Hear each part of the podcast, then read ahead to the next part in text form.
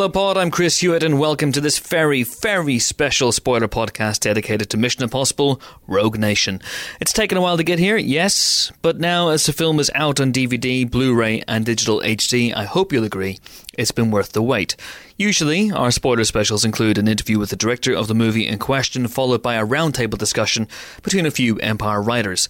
Now, we've only got one of those here today the interview with the director, but what an interview it is, if I do say so myself. A few weeks ago, Christopher McQuarrie, the writer and director of the fifth Mission Impossible movie, for that is, of course, what Rogue Nation is, popped into our pod booth to discuss the film's ins and outs, its ups and downs, and its twists and turns. We'd scheduled 45 minutes for this, but he ended up chatting for close to three hours. Three hours about all things Rogue Nation, from its genesis to a detailed dissection of key scenes and characters and loads of skinny on the scenes that didn't make the final cut. It's not just an essential interview if you're a fan of Ethan Hunt and his impossible missioning. It's an essential interview if you wanted to know about screenwriting from one of the very best in the business, the Oscar winning screenwriter of The Usual Suspects, to name but one. Right, that's enough blathering from me. As usual, do not go any further if you haven't seen Mission Impossible Rogue Nation or if you don't want to know what happens in the film because we discussed it in forensic detail. But right now, your mission, should you choose to accept it, is to sit back, relax, and for the next two and a half hours or so, because yes, we did cut one or two things out, enjoy the soothing sounds of Christopher McQuarrie while some simpering idiot tries to interject with a question every now and again. Enjoy.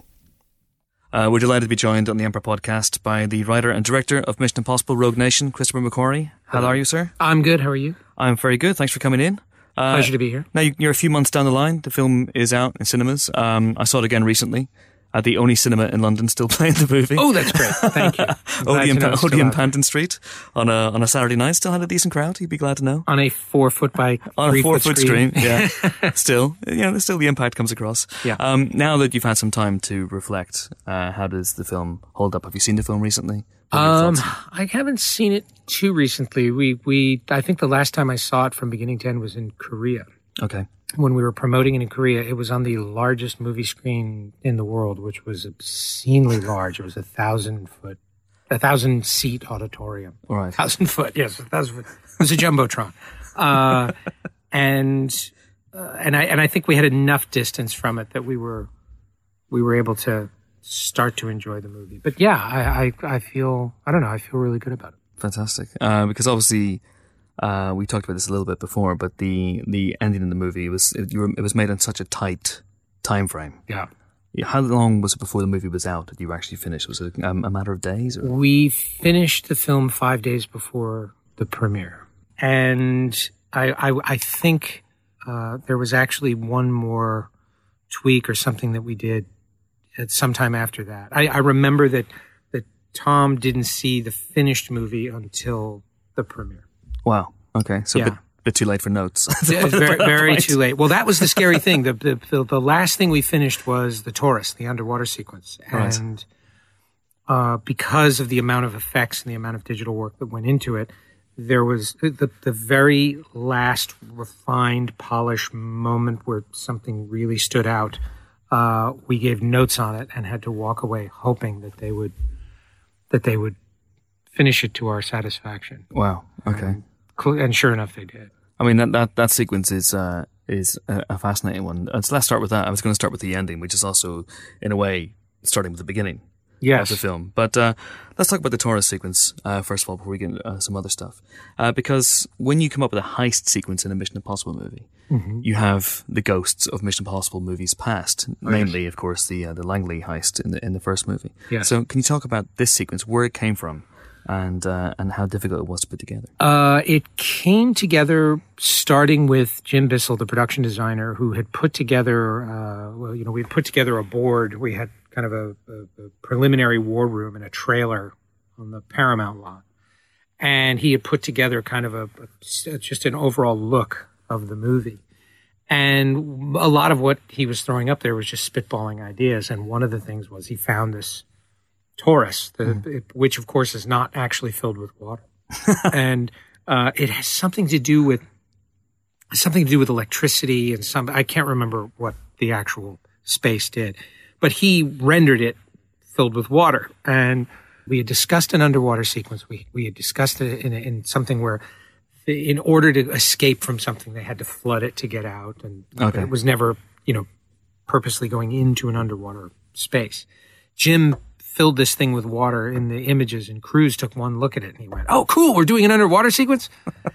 and I, of course, was not fully committed to that idea because we had, we had worked in a tank on Edge of Tomorrow, which was absolutely miserable work. I Sure. had the, I had the pleasure, uh, the education of working a lot of splinter unit for Doug Liman when we did pickups on that movie.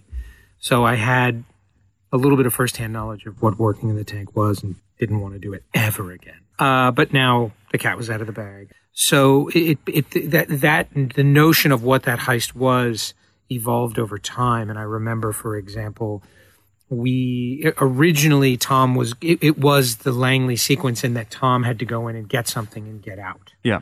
he was getting the object they were after. And we prevised it that way with the idea that it would all be a oneer.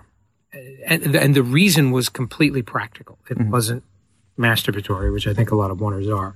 It was, it, I knew that it took so long to shoot underwater that if I was trying to shoot a lot of complex coverage, it was going to compound the number of days I had to spend in the tank. They Sure. were only giving me 10 days. Okay. So I realized, wow, if I do this all in oneers, I can get 20 setups in 10 days and I'm actually ahead of the game. Yeah. Yeah. Um, so we designed this, this whole thing as a oneer. We prevised it very carefully and there were wipes and, and, and panaways and all these things would allow us to stitch all these shots together seamlessly. And it, it, they prevised it. It was really quite beautiful. And my problem watching it was there are no stakes here. There, the stakes are strictly for Tom. Mm. They were strictly Ethan's stakes. He's going in there and he's saving himself, but it's just it's just not working. So I came up with the idea that actually Benji was retrieving the object of the plot, and Tom was going into underwater to make sure that Benji could pass cleanly through whatever whatever it was he had to do. And that was a real struggle for us all the way to the very end. Tom knew emotionally that that was the right thing to do. And on the other hand, he really loved this idea based on the previous of doing this incredibly complex oneer Yeah. that was going to be a single take of Tom underwater for, you know, three and a half, four minutes Yeah. Yeah. um, which would have involved him doing close to that for many of the takes. Wow. And uh, and I and I watched him struggle with it right up to the very end. And he just we we actually cut together a version of it like that. And he watched it and he he wanted it so bad. And he just went, "Story is king, man. It just doesn't work. It's not as it's not as strong." Okay. And was the idea always that Ethan would quote unquote die at the end of that sequence and would be rescued by Ilsa? Or was yeah, something that came- that came pretty early on that Yeah. he was that he was going to drown. We thought, well, if we're going to call it Mission Impossible, one of the missions should be impossible. Yeah. and uh, and so the idea of him having to die in order to catch the villain was a was a very appealing idea early on, prior to Uh, prior to our having it be drown or whatever else, it was like he had to push himself to the absolute limit in order to catch this. Okay. So you have other elements as well in a Mission Impossible heist, and uh, these days, for anyone writing a heist sequence, we obviously have all these high tech gadgets and, and whatnot. But uh, you know, everything's been done before. Essentially, a pressure sensitive floor or a, a temp, you know, the room, the temp, the, the temperature of the room. You have to raise it down to a certain level. All which you know, I guess was done in the first Mission Impossible. Um, here you have the gait analysis. Yes. Uh, where did that come from? that came from a uh, a technical advisor who was actually he was related to a crew member from another film I had worked on, and we he designs security, and and we went through a very complex description of what a, a SCIF is a real thing. It's not that sophisticated. What it is is it's a it's a repository where they hold um, you know, four different intelligence organizations will all have their drives in this one facility, but those facilities will be compartmentalized for each Sure. intelligence organization and they're all stored offline. And the combination dials was a little reference to that. You have to go through so many combination dials. One of the things that was too detailed to get into, the combination dials are smart dials and they know when, if you're going too fast, it knows, it, it assumes you're a machine. If you're going too fast and too smooth. If you're going too slow, it assumes you're reading off of a piece of paper Right. and it locks you out. Right. So, so you have to go in and be as human as you can while you're opening these locks, or the locks smell something fishy and say, "No, you're not, you're not allowed in." And you have to go through like eight of these to get to the drive Oh my that you want. So it's incredibly complicated. And part of the thing he was describing to me in in all of that was gait analysis, and I knew, oh, well, that's perfect because that's a thing where even a mask, an IMF mask, can't Yeah. beat it. Yeah. Uh, and it sort of took the IMF mask and flushed it away. So when when you're starting uh, a Mission Impossible movie, or even when you're parachuted into one halfway through, as you were on, on Ghost Protocol, Yeah. um, is there a list of things that you have to take off? Okay, we have to have a sequence with a mask. We have to have a heist sequence. The only thing that was really on the list of things that you had to do in the movie is Ethan has to get a mission. Like that is really the language of the movie. The the recording and the Good Evening, Mr. Hunt. Um, that was the only thing Tom ever really insisted you had to have in the movie. And there were many times when I when I it, it, it, that scene was very problematic because just the movie, just the, the beginning of the movie kept growing bigger and bigger and bigger. And I had one idea, which was the movie starts with the mission. It mm. starts with a blank screen and boom, good evening, Mr. Hunt. Like the retinal scan scans you and your Ethan's point of view. Okay. And you're just parachuted into the mission. And Tom just said, it's not, he, Tom was fine with the idea, but he was just like, it's not the say it's you want Ethan Hunt there. You want the self destruct. You want the tape recorder melting. You want that kind of. It's just, that was the one thing where he was like, "No, this is what it's got to be in a Mission Impossible." Everything else, you're kind of given carte blanche, which is a nightmare because you. I, I actually work better with lots and lots of boundaries. Oh, really? Yeah, yeah, it forces you to be more creative, and and I'd rather somebody else create the limitations than me create them. It- we, hmm. when you give me limitations, I'm constantly trying to find creative ways to get around them Okay. you forget that all of the rules exist because you created them. Mm-hmm. There, there are no rules on page one. Yeah. But by page 30, you're in a very complicated world of rules that, that, that you have created and you almost forget that you, that you did. Yes. So you have to be you have to be flexible enough to go back and reverse engineer.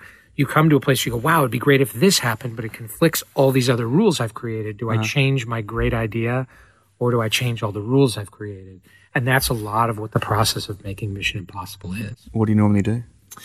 Uh, you wake up in the middle of the night and go, God, I'm an idiot because I, I forgot I created that rule. You, you, no matter how many times you learn the lesson, you forget it, and you're you're you're, you're is so inside your own head, you forget that that the possibilities are limitless. And and that was really the problem with the end of the movie.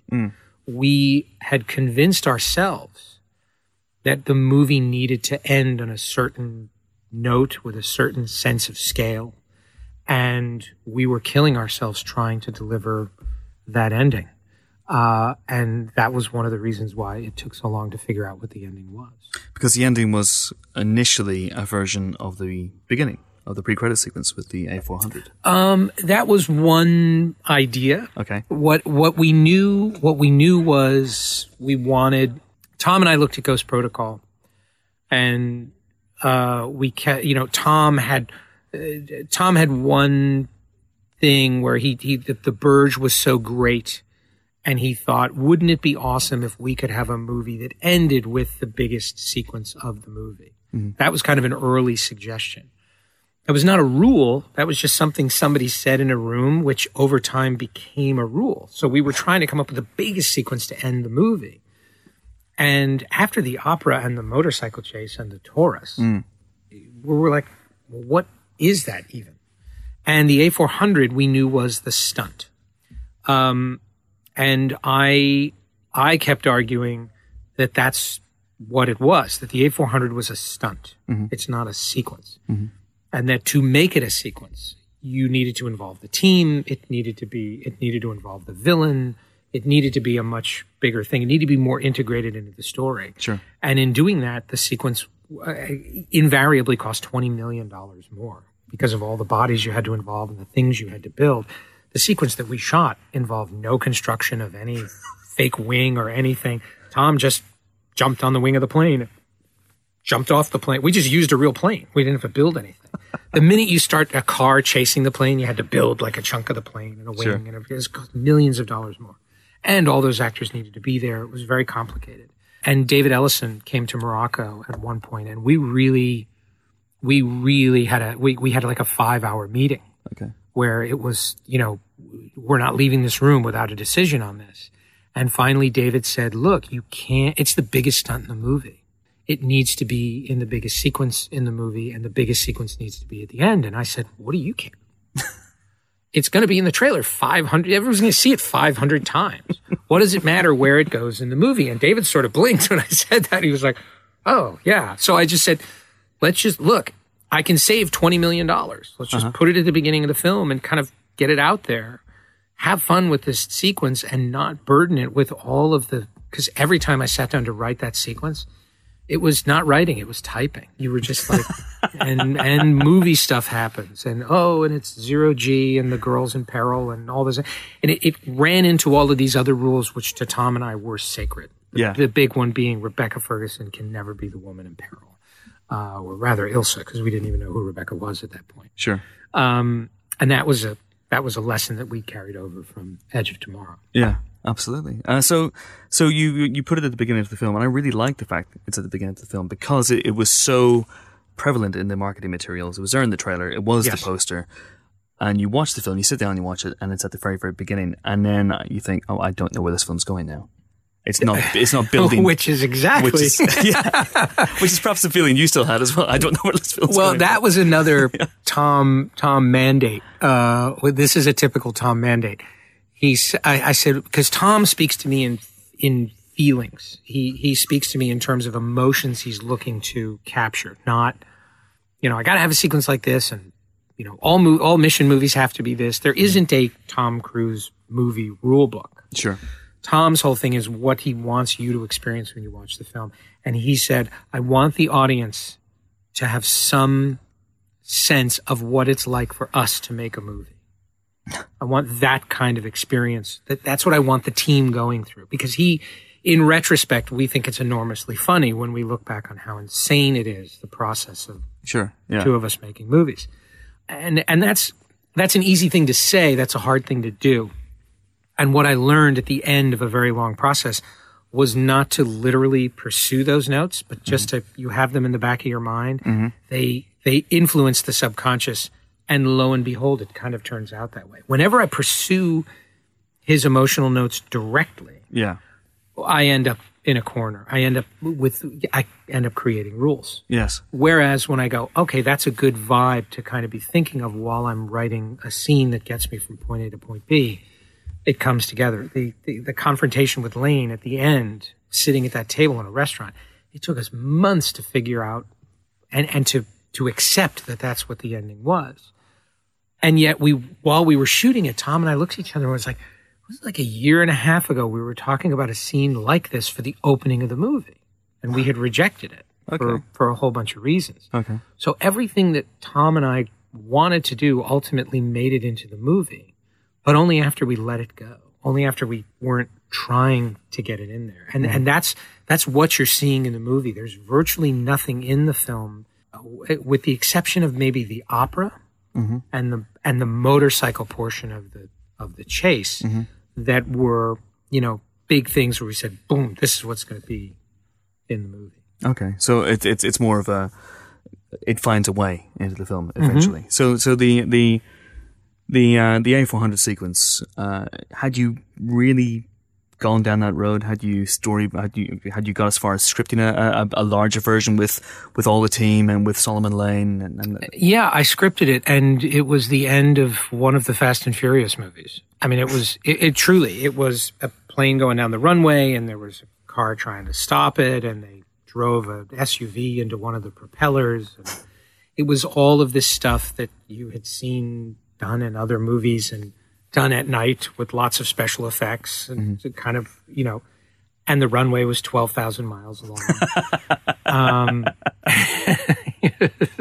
uh, and it just didn't it didn't it it wasn't mission impossible Okay. and and we have sort of a card catalog of of ideas that are, yeah, that's a perfectly good idea, but that belongs in another franchise. It's just not mission. And that was a, that might as well have been a t-shirt that we were wearing throughout the movie. It's just not mission. And it wasn't, it wasn't to say, because I love those movies. I think they're a lot of fun. They understand their tone and they know exactly who they're speaking to. Yeah. I'm not criticizing those movies at all. There's stuff that they can do that if I did it, I'd be doing just the bad version of what they do. It's like that's a you know, I it's it's it, I look at at those films and go, I God, I don't know how they do them. I don't I don't know how on earth they manage all of that. I know Neil Moritz. He's he, Neil Moritz and I have kids who go to school together. Okay. And I see Neil Moritz at a, at, at Nate 'n Al's in uh, in Los Angeles, this deli kind of essential. And every time I see him, I could tell when he's working on Fast and Furious because you could just see him just like, uh, yeah, we're I got to move seven supercars to South America. And, you know, it's just they're so exhausting and they're so overwhelming, and I don't know how he does it. And he looks at me and he's like, I don't know how you do that. I don't know what how you do what you do. It's not bad. It's not bad. Uh, that'd be an interesting conversation to eavesdrop on. But um, but going back to the very very beginning, then uh, page one Yeah. of a Mission Impossible movie. How do you go about it? Darn good question. Oh, For me, my my breakdown of it was that the the opening sequence itself, and it's the hardest thing to do, harder than closing the movie was opening it. I looked at all the other four movies and uh, looked at them not in terms of comparison, but in terms of okay, what's the what's the rule that these four movies have introduced? And the rule seemed to be that the sequence is immediately self-evident. The movie opens with sequences in which I'm not explaining a lot of rules. I don't need to hear the dialogue. I kind of know what that is. There's a jailbreak. There's a mountain climbing sequence. There's a there's a mouse trap at the beginning of mission one. Um, mission three has it's it couldn't be any simpler. It's a guy tied to a chair and another guy pointing a gun at his wife's head, saying, "I'm going to count to 10. Yeah. Um, you know, those are those are all scenes that are very visceral. They're not plotty. They're there's they're they're they're indicating a plot that you're going to find out about after the credits. And that's the hardest thing in the world to do. it's especially hard when somebody's already done a heist and a mousetrap and a jailbreak and, Yeah. and a big and so that was another reason where I just kept railing against the the the information that was being conveyed in the A400 sequence, mm-hmm. which is why when you when you get there, the A400, there's very little in terms of what it has to do with the plot of the movie. It's more about visually you understand there's some kind of terrible chemical weapon on the plane and it's and the plane can't take off. I, e- everything they're talking about are the stakes of the scene, mm-hmm. not the greater plot of the movie. Because I don't want the audience feeling like they have to pay attention as they're settling into the first five minutes of the movie. Yeah, You just want that scene to kind of wash over them. That's why Ghost Protocols because great opening of the movie. You have this sort of visceral scene with a guy running and being chased off the roof of a building and shooting some people and getting killed, and you know that's going to come back to you. And then there's a jailbreak. So for the first ten minutes of the movie, you're just you're just watching events unfold. Um, coming up with a unique sequence in which events just unfold is very very challenging. So uh, obviously it came about because Tom glanced at a. Well, you actually said to Tom, but uh, that you looked at the uh, model of the A400 and you went, okay, Yeah, Jim Bissell had brought the model in as a as a suggestion of something to use somewhere in the movie, and I half jokingly said, "Yeah, we, we could have the, that thing take off, and you could be on it." And he was, he said, "Yeah, all right, I can." Uh, and we were in a room full of people, and they immediately began dialing phones and calling Airbus, and Airbus was Airbus just sort of laughed at us. They just they were like, "No, that's never going to happen." Uh, and we just kept at them. Um, and they they eventually they then they started they they saw that we were not crazy crazy. We were just crazy. They- it was it wasn't suicidal crazy. We were just that's not advisable crazy. and they started to get into the engineering, and that I think that's it. Once you sort of ignite somebody's passion, uh, and they start to look at it in terms of, well, if we were going to do it, how would we do it? And that's that's what starts you down that slippery path to now all of a sudden Tom Cruise is strapped to the side of the plane. And there was a moment I remember when they came running out on the runway just before we were going to take off, and they had another A400 decal that they wanted to put right next to Tom. Uh-huh. And they, they had been so accommodating and anything that they had asked, I said, absolutely. And they came out with a sticker and I just said, no. And they said, well, we, we want to make sure that people can see that it's an A400. I said, guys, everyone on planet Earth is going to know that this is an A400. You do not need to stick A400 on there. I, am not going to put an ad in the close up of my shot. And we took off, and the next day in the sun, there was the first leaked image from Yeah. the movie Yeah. with, and you could see A400. And they brought the paper to me and they said, You weren't kidding. Like, Yeah, absolutely. And it's, it's the, uh, the title of Joe Kraemer's uh, score as well, that, that, that particular track. yes. So Yes. there, there it is. Um, but it's it's such an iconic sequence, and you're you're right. It, it leaked. There were paparazzi on on set. I've re I've read a comment board where people go, "No, it, it's it's fake. Mm-hmm. You can tell it's fake."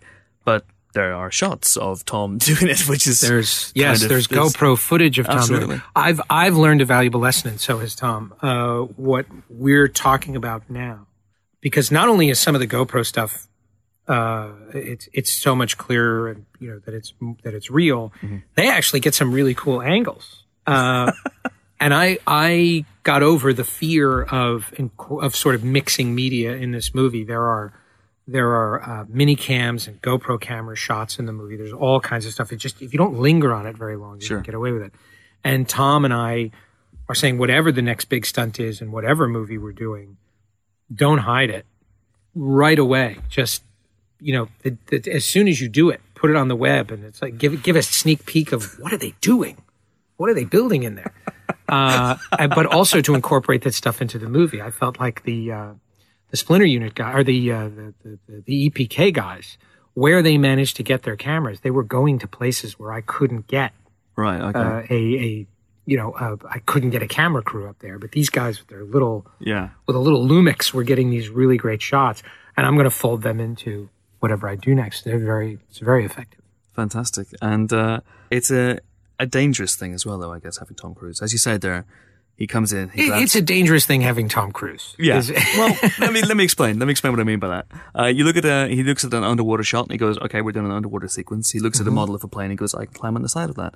Uh, at one point, we were joking on the Empire podcast when the uh, the first images came up of him clinging to the side of the plane. yeah. You know, basically, if you if you suggest anything to him that sounds dangerous, will he do it? Oh, uh, rattlesnakes down my pants? Absolutely, I will do that. but Well, they, that's just it. That's just it. Because Tom, if if you said, "Hey, rattlesnake down my pants," Tom would go, "Okay, how do we know it's my pants? Like, how are you going to shoot it?"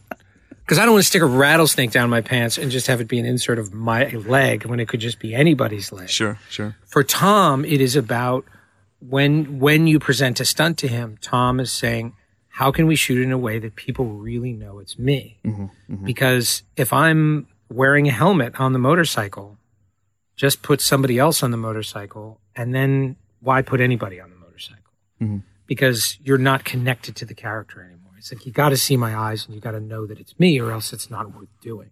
So that's that is the dividing line when we come up with stunt sequences. You can't imagine the number of times I I brought a lot of writers onto the project, uh, you know, uh, at one time or another, just to like spitball ideas, and it became this running joke: is you put a writer in a room for for ten hours, and he would come to you with a squirrel suit, squirrel suit sequence. That was the first thing on everybody's mind. I got it. It's Tom in a squirrel suit, and we're like, great. So what's he wearing on his head?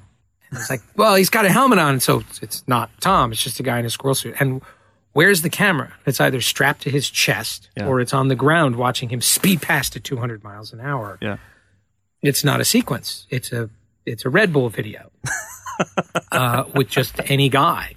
So no, can't do a squirrel suit. But then of course, Cruise, you see the gears starting to turn, and he was like, "Well, actually, I could, you know, there's a way I could do it." And David Ellison stepped in. He's like, "I know the three best guys in the entire world, and one of them's a quadriplegic now."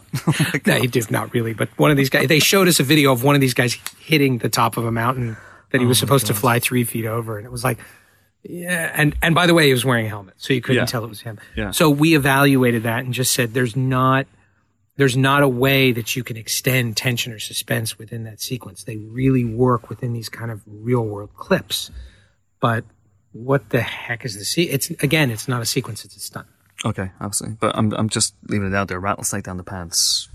I'm just I'm I'm gonna. I'm gonna suggest it. And but but here's the thing with the rattlesnake. all you have to do is take the fangs and the venom out, and everybody that's what everybody's to say. So Yeah. you know, unless you can see the snake in one in one take, like kill a rabbit and then climb down Tom's pants, it's not worth doing. It's worth doing. It's worth considering. Um, Yes. But uh, see, you said you brought a lot of writers onto Spitball, and obviously Drew Pearce started off as the writer on the project. Yes. Uh, how different was Drew's draft from what we see now? Um, you know, it was it was different in that it was. Uh, I would say the big difference was there. There was another. We had this idea of bringing back a multi generational IMF. That we had a. It, wa- there, there was.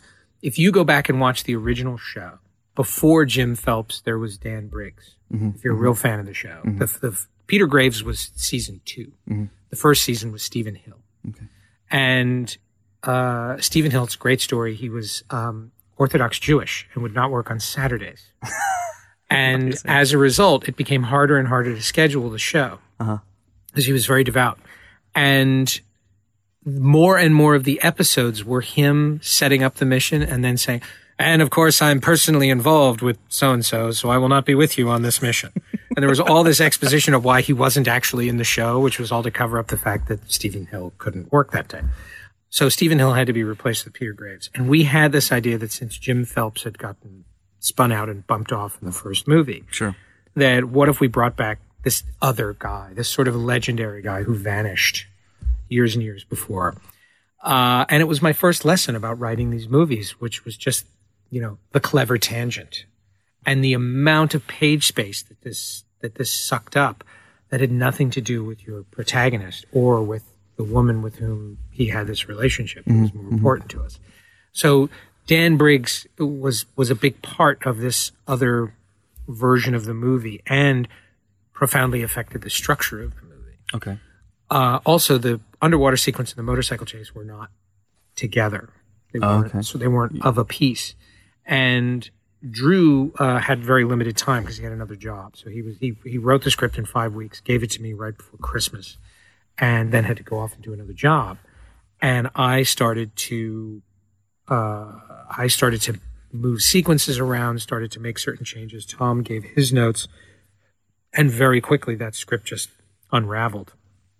So it came to me to then put it all back together again. And the big change was taking the underwater sequence and the motorcycle sequence and putting them together, mm-hmm. realizing that one can lead right into the other. Mm-hmm. And and the other big change of that was he was originally chasing the villain.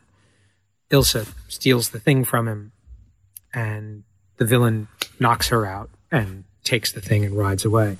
And and that was really bothering me. And I realized this just sequence would just be so much more interesting if she didn't lose the object, if she was the one running. Absolutely. Which of course then pushed the villain further out into the uh, into the periphery of the movie. What we were trying to do right from the very beginning was bring the best woman the franchise had ever seen and the best villain the franchise had ever seen. And you and and we've realized very quickly that if we spent all that time developing both of those characters, there wouldn't be room for anybody else. Okay. So Ilsa became became the story we were telling, and Lane became more of the, the, the glue that just held the movie together. Lane was kind of the driver of the movie. Was Dan Briggs uh, a, a villain at, at, at one point? In your Uh, in in different iterations, he was a good guy. He was a bad guy. He was a guy you couldn't tell if he was good or bad, and a lot of that ended up falling into what Ilsa ultimately became. Ilsa became this, I, and I remember that we had from the very beginning a moment in which Ilsa says to Ethan, "Come on, let's leave. Let's get out of here." But is doing it more with, you know, she's the woman with the bag of money and she was completely amoral. She was a very different character. She was just mercenary in it for the cash, wasn't an agent of any kind. And and has a moment where she says to Ethan, "You can't win. We got all we got this big bag of money. Let's just get out of here." Uh, and it and as the character evolved, that moment disappeared. Mm-hmm. Then later, much later, I was writing the train station sequence, and I was writing the "You have three choices," mm-hmm, moment. Mm-hmm. and I didn't know what the third choice was going to be until I typed it. Until I got to that moment, she says, "Come away with me," and that that was really the revelatory moment for us because we were we, we broke over Christmas, and that allowed me to spend a week in the editing room about two thirds of the way through the movie. Uh-huh. And we had a whole, but you know, we had the motorcycle chase and the opera, and we hadn't shot the A400 yet. The underwater sequence was still a previs, but you could kind of get a sense of what the movie was. And Tom and I were watching the first half of the movie, and because it was all in rough form, you just want to you just want to open a vein, and none of it's working the way you want. And the whole time we're watching it, we're going, oh. And then on top of all of this, when they get back from Morocco, there's all these talking scenes that kind of explain everything. Yeah, sure. So there's the scene in the train station. There's the scene in the graveyard. There's there's one scene after another. So Tom and I were just miserable knowing that right after Morocco, this is only going to get worse. Yeah. And so Moro- the Morocco, we we get to the end of Morocco, and he pauses the movie and he's like, "Let's take a walk." And it was like we walked around the the lot at Leavesden, and it was like, "Cut me, Mickey." You know, I got to go back in. We were delaying. We weren't saying it, but we were both delaying what we knew was going to be the most miserable part of the day Okay. went back in and sat down and Eddie had cut together, you know, a big chunk of the second half of the movie. And we got to the moment with no music in it, nothing, total rough cut. And she said, come away with me. And Tom and I looked at each other and we were like, did you feel that? Like that kind of worked. Like that was actually good. And then there was the scene in the safe house where they're all fighting with each other and that was working. And all of a sudden we were looking at going, boy, you know, all the like the vegetables of the movie are actually tracking. They're actually playing really well. Yeah, yeah. It's all the action that's that's not worked out yet. The effects aren't done, the music, the mix, all of that stuff is up in the air. And that's when we knew we had something that was working. The character and story beats I would say are 90% the finished film is 90% of what Eddie showed to us on Wow. in that first in that first cut. That's pretty amazing. Let's talk about Ilsa. Uh, so you, you you knew going into this that you wanted to write the best female character in in, in the Yes. series to Yes. date. Um, also, we've had some readers' questions, and, and some readers have been asking about Julia, Michelle Monaghan's character from the, Yes. the previous two films. Now, obviously, at the end of Ghost Protocol, Tom, you can read this two ways. Tom either says, uh, Ethan says farewell to Julia forever, or he's going to continue to watch over her forever. Mm-hmm. But what do you what do you see? Uh, Well, uh, it's interesting because when I came on board Ghost Protocol, she was dead. okay. Uh, and and I remember reading that first draft and wincing when I read that because I thought, ugh, it's like it, it immediately brings me to Newt in in Aliens Three. All respect Yeah. to David Fincher, who I think is one of the greatest living filmmakers. You killed Newt. Like I just and Hicks. I mean, there's like two. It's you can't do that. I know. I But you have to. You're kind of like if you just if you con- if you decide to continue, you've got this thing left over, and it's not like Ripley can't go home and drop them off and then go back out again. I totally understand it, but you were you killed Newt, and I remember reading the script and thinking, oh, I can't ever recover from this. It's I'm going to be left at the end of the movie, however happy the end of the movie is. I'm going to be left thinking, but his wife is dead, Yes. and it's his fault. Yes. So my first notes on that draft were you have to find a way to save Julia and you have to find a way to integrate Brandt's story into that. Brandt had a whole different backstory that Okay, had nothing to do with Ethan. Yeah. It had to do with a mission that had failed and people had died on that mission. And I thought, well, what if rather than anonymous characters that we never hear about again, he believes he's responsible for Julia's death. And that Ethan, we find out at the end of the movie, has faked Julia's death in order to protect her. And now you have a little bit of the Guns of Navarone, kind of in reverse. You have, which is a movie I cannibalize left and right. You have uh, all, all of life's problems are answered in the Guns of Navarone. Um, you have this really nice moment where where Brandt believes he's responsible for the death of Ethan's wife and is just waiting for Ethan to put two and two together and what's going to happen. Unfortunately, I came up with that idea 10 weeks into a 17 week shoot, and Jeremy Renner had been acting a whole other backstory. So Jeremy was like, What are you talking about? Like, I've been doing this whole other thing. And I said, I know. And I went and watched all your dailies, and it's all going to cut together. Nobody's going to know the difference. And he's like, But I'm going to know the difference. And I was like, This doesn't matter because nobody else will know the difference. And so that ending uh, was very contentious. That whole ending, how to handle that ending and what say. And I had written a much more explicit version of that scene where Ethan is telling all the the and frankly two clever for its own good. It's Ethan explaining to all of these people who don't want to be agents anymore. He's like, look, here's here's what's going to happen if you leave. Mm-hmm. You're going to go off and you're going to do you, you know you're maybe you'll find somebody. And maybe you'll even find somebody that you can tell about this life that you used to live. But sooner or later what's going to happen is you're going to start to wonder who's out there watching the world while I'm Yeah. home with this person Yeah. and you're going to start to feel like you're not there to protect that person that your that your job is really to be out there protecting the world there are very few people who do what we do and and I'm paraphrasing the whole thing but it's it it was a scene in which he was like the IMF is comprised of incredibly highly skilled people who are incredibly rare and our our place in the world is here and not there and the subtext of it was if that person really loves you, they'll understand that. And so he's saying to them, don't go down this road that I've already been down. Sure. Sure. Um, and then, the, and only then they take their missions and they walk away that you see that realized and you, you, want- you're replaying the scene in your head, which I learned later audiences don't do. and, but if you replay the scene in your head, you're going, oh, everything that Ethan was talking about is he's been telling us the, the journey he and she went through Sure. And that they're they they parted ways knowing that I love you and you love me, but we can never. Re- our paths are going in two different directions. This- very sort of romantic idea, which Cruise loved, and the and the studio was like, "What?" and uh, and so it took it took showing that idea. It took doing all of that, and what ended up the, the frankly the the scene that I wrote was just too damn intellectual, and Brad Bird quite correctly pared it way down uh, and made it that. Now the consequence of that is there's an ambiguity to what is their relationship. Did Yes. they? Did you know? Are they still married? Or and I feel like Brad shot it in a way where the physicality is quite correct. That they're not. You know, he doesn't walk off with her at the end of the movie. He goes one way and she goes another way, and all the cinematic language is saying they're no longer together. Yeah. I was really surprised when the movie came out that I was being approached on social media, and they were like, well, you know, how can he be with Ilsa? He's still with her, and he's still married, and you know, and I'm just like, it's a movie.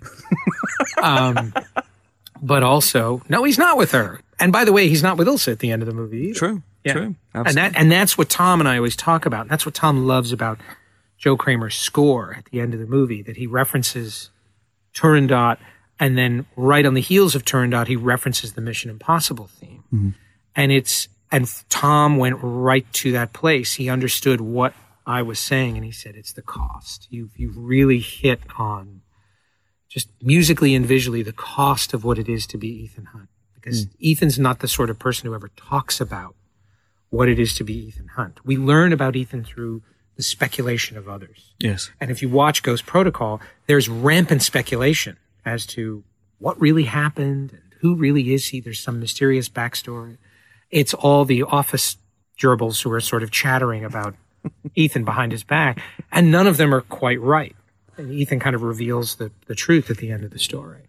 Well, you have that uh, very interesting line at the beginning uh, with the record store girl asking, you know, I've heard so many stories. Are they, are they true? To which Ethan res- responds with an enigmatic smile. and we had it's funny we had other responses and none of them worked as well. And he only did the smile once. Every other take we did like a hundred of and he did the smile and i was like that's it moving on. But again that was a thing that i didn't i didn't know what that was until i sat down to write it. I was just writing a scene and as he turned around to walk i was like what would what would she say? And and she and i just typed it out really is you and i thought are we breaking the rules are we stepping beyond the boundary. Would people know who Ethan Hunt is? And and I thought, yeah, it would be kind of these, all of these outrageous things. Somebody has to type this shit up. Somebody's got to file the report. And is reading about it, going, I was on the outside of an airplane, and it was this is crazy. I've got to tell somebody. It's Yeah. like no matter how top secret it is, you have somebody at work that you're like, you know, proofread this. Look, you know. But for this guy, we'd be dead by now. Yeah, so, my you know, God. believe me. Um, the- the- that's going to tell us in a second. But the the uh, the scene in the final offer, which is a uh, sadly fictional record store that's not too far away from where we're recording this right Yes. now. Um, there's a couple of really interesting things in that. Uh, one is the the very subtle introduction of Solomon Lane, Yes. uh, which is a very sneaking, uh, you know, uh, blink and you'll miss it kind Yes. of thing. He's he's in a booth at the very very Yes, beginning of the he's sitting in. There are two record booths, and he's sitting in the in the one to the right. You see him, and you see him sitting there behind her. And so as she's introduced, Lane is already in the shot behind her, and then of course, the next time you see him, he's standing behind her again with a with a gun to her head. Absolutely. And the and the second thing is the the syndicate have taken over the the uh, the mission introduction, which uh, I thought was very uh, interesting. It's it's funny the um um where that came from. Um, you know, we had this idea of the record store. Tom really loved the analog of it. Tom is super into vinyl, and he's got this amazing sound system. You would, you would imagine uh, that really belongs on an aircraft carrier, not in his living room. But he's and he loves analog and he loves film and uh, and so he loved that idea of a record store. And he said, I want the design of the record store. I want people to look at it and say, I wish that was a real record store. You want people wanting to go there and want, you want somebody to build a record store based on that. Um, and Jim Bissell, I thought, did a phenomenal job in creating it. A lot of energy, time and effort went into, is it too, it can't be too grungy. It can't be too upscale you know there was there were versions of it where you felt like uh, it felt a little too IKEA. It felt a little too like they'd be serving red wine and brie in there, and and it all came down to Hermione Corfield, the the the, the actress playing the girl working there. That how we dressed her really created the final balance. There were she had I, there were versions where she was too formal, she was too hip, and we sort of found this nice this nice middle ground for all of that. And Sacha Gervasi, the director of Hitchcock, is a very dear friend of mine and was hugely supportive of me throughout this entire process. He was my, my lifeline. Um, I was struggling with the scene and he said, you know, it would just be really great. It would be really great if one time in one of these movies, you know, the, when the, it said this mission will self-destruct, it got to five, four, three, two, one, and the whole room exploded. and I thought, well, we can't do that because Tom will be dead at the beginning of the movie. But that gave me the idea that this that this uh, this communication system had been compromised, Yes. and that Tom would be gassed in the booth. Cruise, of course, when I mentioned it to him, he was like, "That's great." So let, after I get gassed, let's have him blow up the record store, which he thought was a great out. It was originally going to be Lane, and we shot it. Lane walks out of the record store and lights a match to light a cigarette, and Okay. and the match strike that lights the fuse is the villain at the beginning of the movie. And we loved that idea. Structurally, it didn't work. It very- just didn't work that the credits started where they did. It put you too deep into the movie and you felt a lack of energy. And it was, again, one of those things where it, as a cut, it worked so much better. But structurally, it, it slowed the movie down. It's very Keyser Söze as well.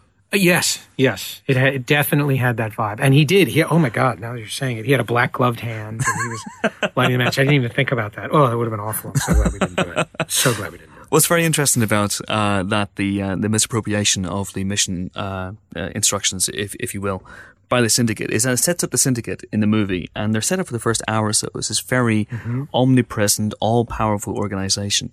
And I love the fact that you reveal gradually it's just essentially one man and some henchmen trying to get the money to start to kickstart the syndicate, essentially. Yes. Um, can you talk about that decision to slowly depower them as they, as they go along? Well, the beginning of the movie, the beginning of the whole process, we were like, no syndicate.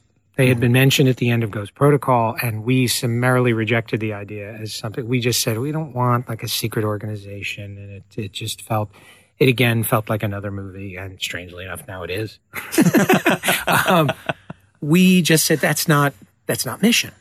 And as I was writing draft after draft of the movie, or rather trying to structure draft after draft, I was like, I came back to Tom and I was like, it just feels like there's this thing that's in the movie. It's just sort of like trying to get in there.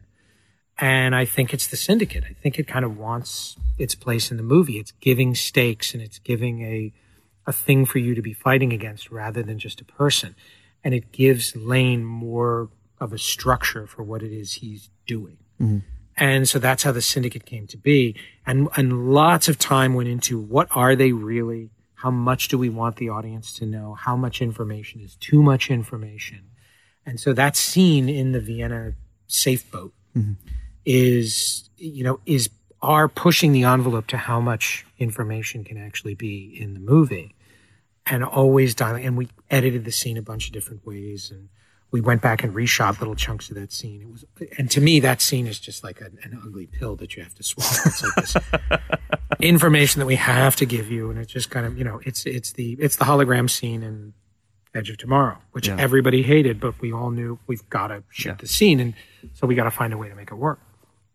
Um, and we didn't know what was on that disc. We just didn't know. We knew it. We didn't want it to be a list because the list had already been done. And but we knew there needed to be a disc. And yes, I am aware it's a drive and not a disc. And the word drive sounded like ass, and so it says disc. And you know, SanDisk makes drives, but their company's called Disc. So get off my back.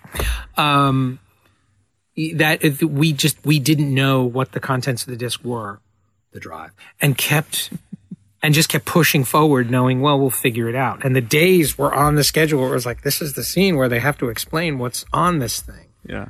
And sometimes we would figure it out on the morning. And I remember when we shot Blenheim Palace and Tom Hollander finally explained what really was on the disc.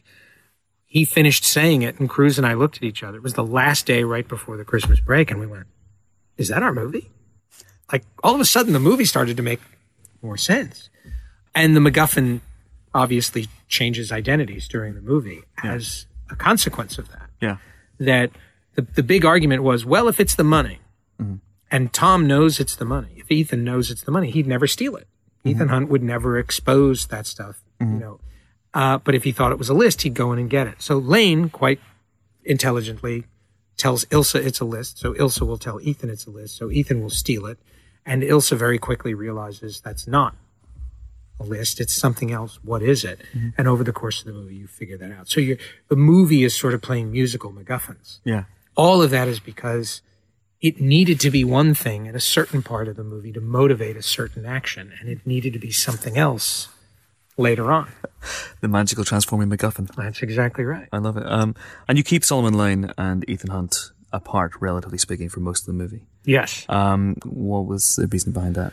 Uh, that, again, that was the where they would have been together is if he was chasing him during the motorcycle chase, and it served us much better that Ilsa be the one he'd be chasing. That the movie really be about the conflicted loyalties of Ilsa and how that creates rivalries between her and the IMF. But then there was a scene that we shot at the very end of the motorcycle chase. Tom wipes out on the side of the road. Ilsa drives away and he's laying there on the side of the road and Solomon Lane comes driving up the other. He was on his way to meet Ilsa head on and finds Ethan on the side of the road and had a scene with Ethan. Mm-hmm. It was because Tom said, I need to confront the villain now. And this is where it needs to happen. And we wrote it days before we cast Sean Harris. I wrote the scene, then cast Sean, then brought him out. Sean was very reluctant to be in the movie. Uh, does not like surprises and definitely needs time to prepare. Sure. And I threw a three-page monologue at him the day before he shot it, Oh my god. and he was he was terrified and very angry and was a total trooper about it and did the scene brilliantly. It was amazing. And Elswit shot shot the scene so beautifully, and I really loved it. And of course, well, why would this guy stop on the side of the road, have a conversation with Ethan Hunt, and not kill him right there? Yeah. And that be- and it became this scene where it opened you up to a greater sense of what their relationship was and that Solomon Lane had greater plans for Ethan. Under the guise of he was trying to recruit Ethan. Hmm Okay. and and that, that he was trying to turn Ethan. And there are little things in that are still in the movie that indicate that that Lane is actually trying to recruit Ethan into the syndicate. Not that anyone would ever believe for an, an instant that Ethan Hunt could be recruited and that's and and Ethan says when he sits down from sits down across from him at, at the Tower Bridge at the end of the movie he says um, you you never really meant to recruit us and we Yes. just cut that line out Okay. Okay. um, you know, it's when Ethan realizes all this time it's just all been. And the problem with that was, with that scene, that scene led to a scene in which Ethan was then captured. He he ends up in that bar, and it's just Luther and Brandt. There's no Benji there. And Luther and Brandt, he says to Luther and Brandt, "I need to speak to Hunley." And Luther says, "How do you how do you expect to do that?" You cut to Luther and Brandt bringing Ethan to the American embassy and turning him over to Hunley, who has tracked them down to Morocco. Which is the shot that we've seen. Which is the image of Ethan in handcuffs yeah. being led by two soldiers, and in a absolutely beautiful, the best moment he had in the entire movie, Alec Baldwin comes in and confronts Ethan Hunt in like a great trailer worthy scene.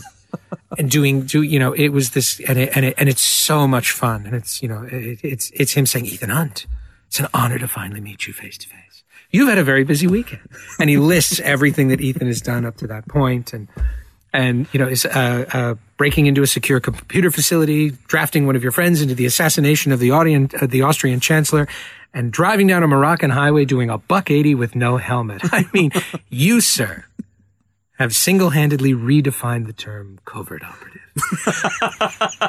and he just rips Tom apart, and in doing so, rips Ilsa apart, and okay. says it wasn't all this time. I thought the the the syndicate was a figment of your imagination and it was a figment of hers. And he introduces her dossier and that she's a double agent and that the Brits have given her up and she's really an assassin and it's all this. And all of it is to create pressure on Ilsa. But to the uninitiated, it's all this extra plot that isn't really plot. Yes. yes. It's all misdirections created yes, yes. by secondary characters and the audience felt like they had to follow all of it. Okay. And the notes we were getting in all of the test screenings were, it's just so talky. and when I took that eight minutes of the movie out, all those notes went away. And, and, and interestingly enough, I took out the eight minutes and didn't take out the consequential dialogue. When Hunley runs into Attlee mm-hmm. at Blenheim Palace, Attlee says, Director Hunley, the last time we spoke, you were hunting rogue agents in Morocco. Well, there's a whole scene that explains that line. And we took the whole scene out and left this line, which is now an orphan. Didn't bother anybody. It just was, so we just left it because it was this night. So there's a whole other story that's being, these big chunks of the movie that are being alluded to. Yes. And the only line we had to reshoot in that scene, Tom says to, to Alec Baldwin, Solomon Lane, that's who you should really be looking for. And okay. he just, and Baldwin is so focused on what he believes is right that he won't listen to it. And he says in the scene, Hunt, are you aware of the term confirmation bias? Not realizing that he himself is the manifestation of confirmation bias. And so in that scene in Blenheim Palace, when the penny is dropping, yeah, yeah. and Jeremy Renner says, Sir, does the name Solomon Lane ring a bell? That's green screen. We had to bring Jeremy back and reshoot it because wow. Alec Baldwin actually says the line. And of course, when we shot the whole movie, we are like, this is the one sort of widow that's left that we can't. We, he he doesn't know the name. He's never heard it. Yeah, yeah, so yeah. we reshot Jeremy's coverage standing in front of that little wall, uh, and stuck him in. So if you go back and look very carefully, you'll see that Jeremy is actually not really there. Oh, okay, yeah, I'll, I'll need to check that out again. There's a, yeah. there's a lot of information to process in in that lot. That sequence of Blenheim Palace when Attlee is revealed to be Ethan. Yes. Uh, has Ethan met? Uh, uh, did Ethan meet Attlee in that sequence that you talk about that was that was cut out? Is he aware? Because whenever he says, "Last time we met, you were chasing rogue agents in Morocco," that of course isn't. Attlee. No, that's, he had he hadn't yeah. met him, but he but Baldwin alludes to his British counterpart. Okay. And we haven't seen him yet because the next scene is the scene where Ilsa meets Attlee. Sure. So there's a little bit of an indication of British intelligence, and then you see British intelligence, and you start to put together, oh, these two guys are communicating. It was very subtly laid into the script, and subtle is just not what you need at that point. Uh, the last time we talked about this movie was before it came out, and you were you were talking about how you you figure out when to put a mask moment in the movie and when not to put a mask moment in the movie. And yes, that bluff obviously where Benji thinks he's going to get a mask and then doesn't. Yes. Uh, of course, you have the big reveal that, that Ethan has been wearing Attlee's face uh, for for quite a while. Yes. Uh, and has nailed his voice perfectly, which I presume is a voice box. And I am, he, well, he peels the you see him peel, peel yeah, he peels thing off. off. Yes, absolutely. Blink and you miss it. so, um, can you talk about that decision? How you how you decide when you have a mask moment, who's going to be wearing the mask and for what purpose? We wanted so badly to have Benji get to wear a mask, and it was um, and it was again a rule you you didn't even realize you wrote. Uh, and I realized I was committing one of the great sins, which is fan service. I, with all respect to the fans, I don't care. I learned a very valuable lesson, a painful, valuable lesson on Jack Reacher. It didn't matter how hard you worked to uh, to appease the fans. And if you go back and watch the beginning of Jack Reacher, every single scar on his body is a scar from one of the books Okay. that are referenced specifically within the books. There is so much detail in the movie alluding to the other books in the history of Jack Reacher. And all any of these people did was say, uh, why is he got to take his shirt off? It's like, it's all ego shit, you know? And it's like, Tom Cruise would much rather act with his shirt on. and, uh, and so I, and there were things like that where I just realized I'm not at all interested in, in paying fealty to people who don't for one second take into consideration how difficult it is to make a movie and how how we have to twist ourselves in knots to accommodate these things that only a segment of the audience cares about. And the and this mask thing was kind of obscure in Ghost Protocol and we were we were still trying to play up to that. And the mask thing was something that was in Ghost Protocol was uh, there was originally a whole sequence where Benji wore a mask. Okay. And when I tell you it cost $10 million to jump through all the hoops to wear his ultimate mask reveal, and it really never worked, we cut it out of the movie. And Simon Pegg was very upset because a big chunk of his story was being taken away. And I said to Simon, What is it about the mask that is important to you? And he described to me sort of what it meant to Benji and meant to his storyline. And I said, If I can give you something else in place of the mask, will you be fine? He's like, Yeah, no problem. Just as long as I, I just don't want to be the guy on the computer all the time. I want to actually do something other than typing on a laptop. Yeah, sure. So I went and pitched to the studio. Benji's actually going to be the guy that kills the bad guy at the end of the movie, mm-hmm. and it was a big thing because they all wanted Jeremy Renner to kill him, et cetera, et cetera. So now we had this leftover. It was like, well, now the gag that got cut out of the other movie will we'll make it work in this movie, and the hoops we had to jump through to get a mass gag, and we had a whole thing where we were going to have Benji. We were going to fake his death. You were going to think he was dead, but he comes back later as a character, and and that manifested itself in the in the scene where they Alec where they they get they hand Tom over to Alec Baldwin. Mm-hmm. And Alec Baldwin then come, you know, shows up at the vehicle as they're taking Ethan to the airport to fly him back to the States. Gets in the car with Luther and Brandt, tells the other CIA guys to get in the other car, and it's and they drive away. And a minute later, Alec Baldwin comes walking out of the embassy again. And you're kind of like, what just happened? Are we have we gone back a reel? Or and Alec Baldwin says, Where's Hunt? Where's my car? And you cut inside the car, and Hunley pulls his mask off, and it's Benji. And, Yeah.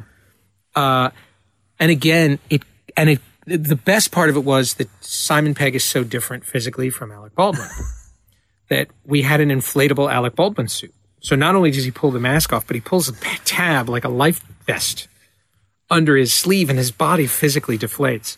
And it got a great laugh. It- Yeah. the first time we tested it, it really played. But it was like 11 minutes of the movie with Yeah. all of that stuff together. And when we took all that out, the pace of the movie just got better. So Benji's mask gag got thrown out again. And the other interesting thing we noticed was there was Benji's faux mask gag mm-hmm. in the, the flash forward, mm-hmm. then his real mask gag, and then Attlee's mask gag. Mm-hmm. And a lot of people were saying there's too many mask gags in the movie Okay. Okay. you felt a and we went back and looked at mission two which i believe has five mask gags three of which are tom cruise masks.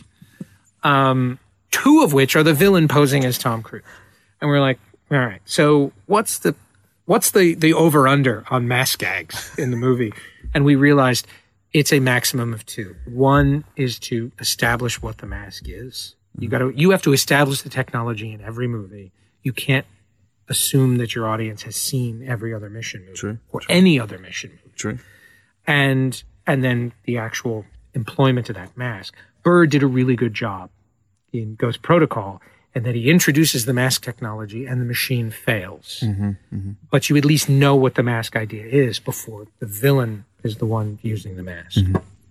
And we really we were worried. We were terrified that everybody was going to see that mask gag coming down the pike. And we were quite we were quite happy that by taking out the Alec Baldwin gag, which was a much bigger laugh, you had forgotten all about the mask Yeah. by the time it got there. The thing we're most proud of uh, in all of that is not the reveal itself; it's the shot of Benji putting on the mask. If you go back and look at it, it's done with no visual effects. That's a completely practical. That's all in camera. That whole transformation. Oh, it's pretty, it's pretty damn good. We, I, I will only tell you because we explain it on the DVD. This is Okay. the big because I, I've, I've kept it to myself the whole time. We kept looking at it and saying, "I want to do it as a oneer. How do we do it as a oneer?" And Dave Vickery, the the, the uh, visual effects supervisor, was there, and we were we were on this little sort of half set figuring it out. And it suddenly occurred to me if we do it in a mirror and we double the set. So we built a mirror of the set right down to every single book in the other room is backwards. The CD covers, it's all reversed. Okay. So you're actually not looking at Simon Pegg reflected in the mirror uh-huh. or Tom Cruise or Rebecca Ferguson. you're looking at doubles. And the double putting the mask on Benji, it's a, it's a double putting the mask on Benji. And Tom is standing behind, is standing in the reflection. Okay. Yeah. And we've yeah. cut the double's head off. Yeah. And Rebecca is on the A side of the mirror, and her double is on the B side. And she's wearing a silk shirt, the wrinkles of which are incredibly unpredictable. We had to shape all the wrinkles in her shirt. We had to fix her hair. And Simon and Sean Cronin, the actor playing the other guy, are doing that actor exercise where Simon is moving his hands and Sean has to mimic all of Simon's motions. So you're watching them imitate each other in the mirror.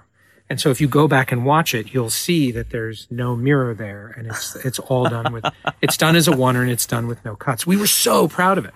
That's amazing. And of course, everybody watches it and they're just like, whatever, it's CG. Who cares? Who cares? That's amazing. Uh, I've got, I've got to let you go, Chris, but uh, I've, I've got a few more questions if you don't mind. No, Um, take your time. it's a podcast. It's a podcast. Absolutely. People got time. They got time.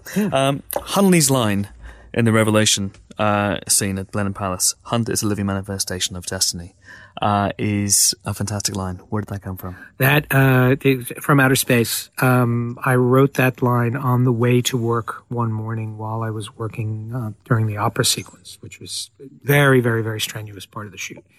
And I knew that scene was coming up, and uh, and again, it was just it's one of those things that pops into my head. I knew I had Alec Baldwin's voice in my head as I was writing this description. He had to be convincing the prime minister of the the veracity of this person that was after him. And i and and i wrote all of the there is no secret he cannot extract no security he cannot breach no person he cannot become.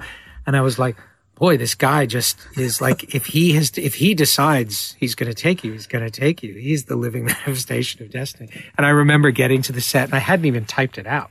Yeah. I just and I and I got to set and went to Cruise's trailer and knocked on his door. He opened it. And I was like, "How about this?" And I just rattled it off. And he was like, "I love it." And I was like, "Okay, that's good." And walked to set, and we just we yeah the, the and I, and again you write it and you don't think about it as something that anybody's going to quote back to you. And it's mm. really interesting to see how that line is resonated with people. Is there something about writing, know, particularly for Alec Baldwin, who's the man who did, you know, the uh, always be closing speech at Glengarry? Oh, yes.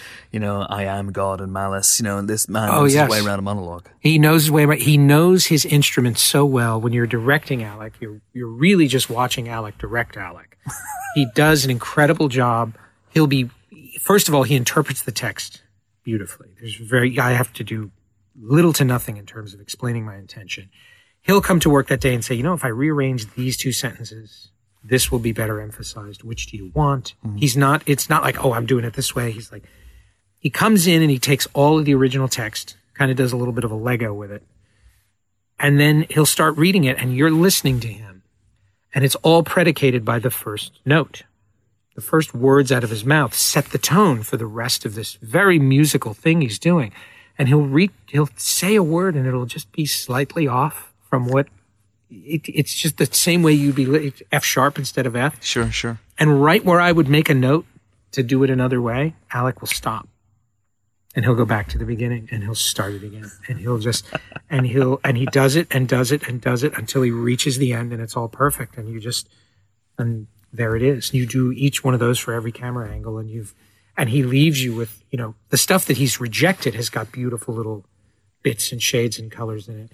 So it was really, really fun to, to watch him. He was just, he was just fabulous. Was the idea always to have Hunley eventually become the secretary of the IMF? Yeah, we knew that right from the beginning. We loved the idea. And again, you know, everything you're looking at is sort of one fifth of our ambition. We wanted Hunley to be at the center of whatever the doomsday plot was at the end of the movie and realizing that he that he had somehow brought the wrath of God down upon himself and that Hunt ultimately saves him.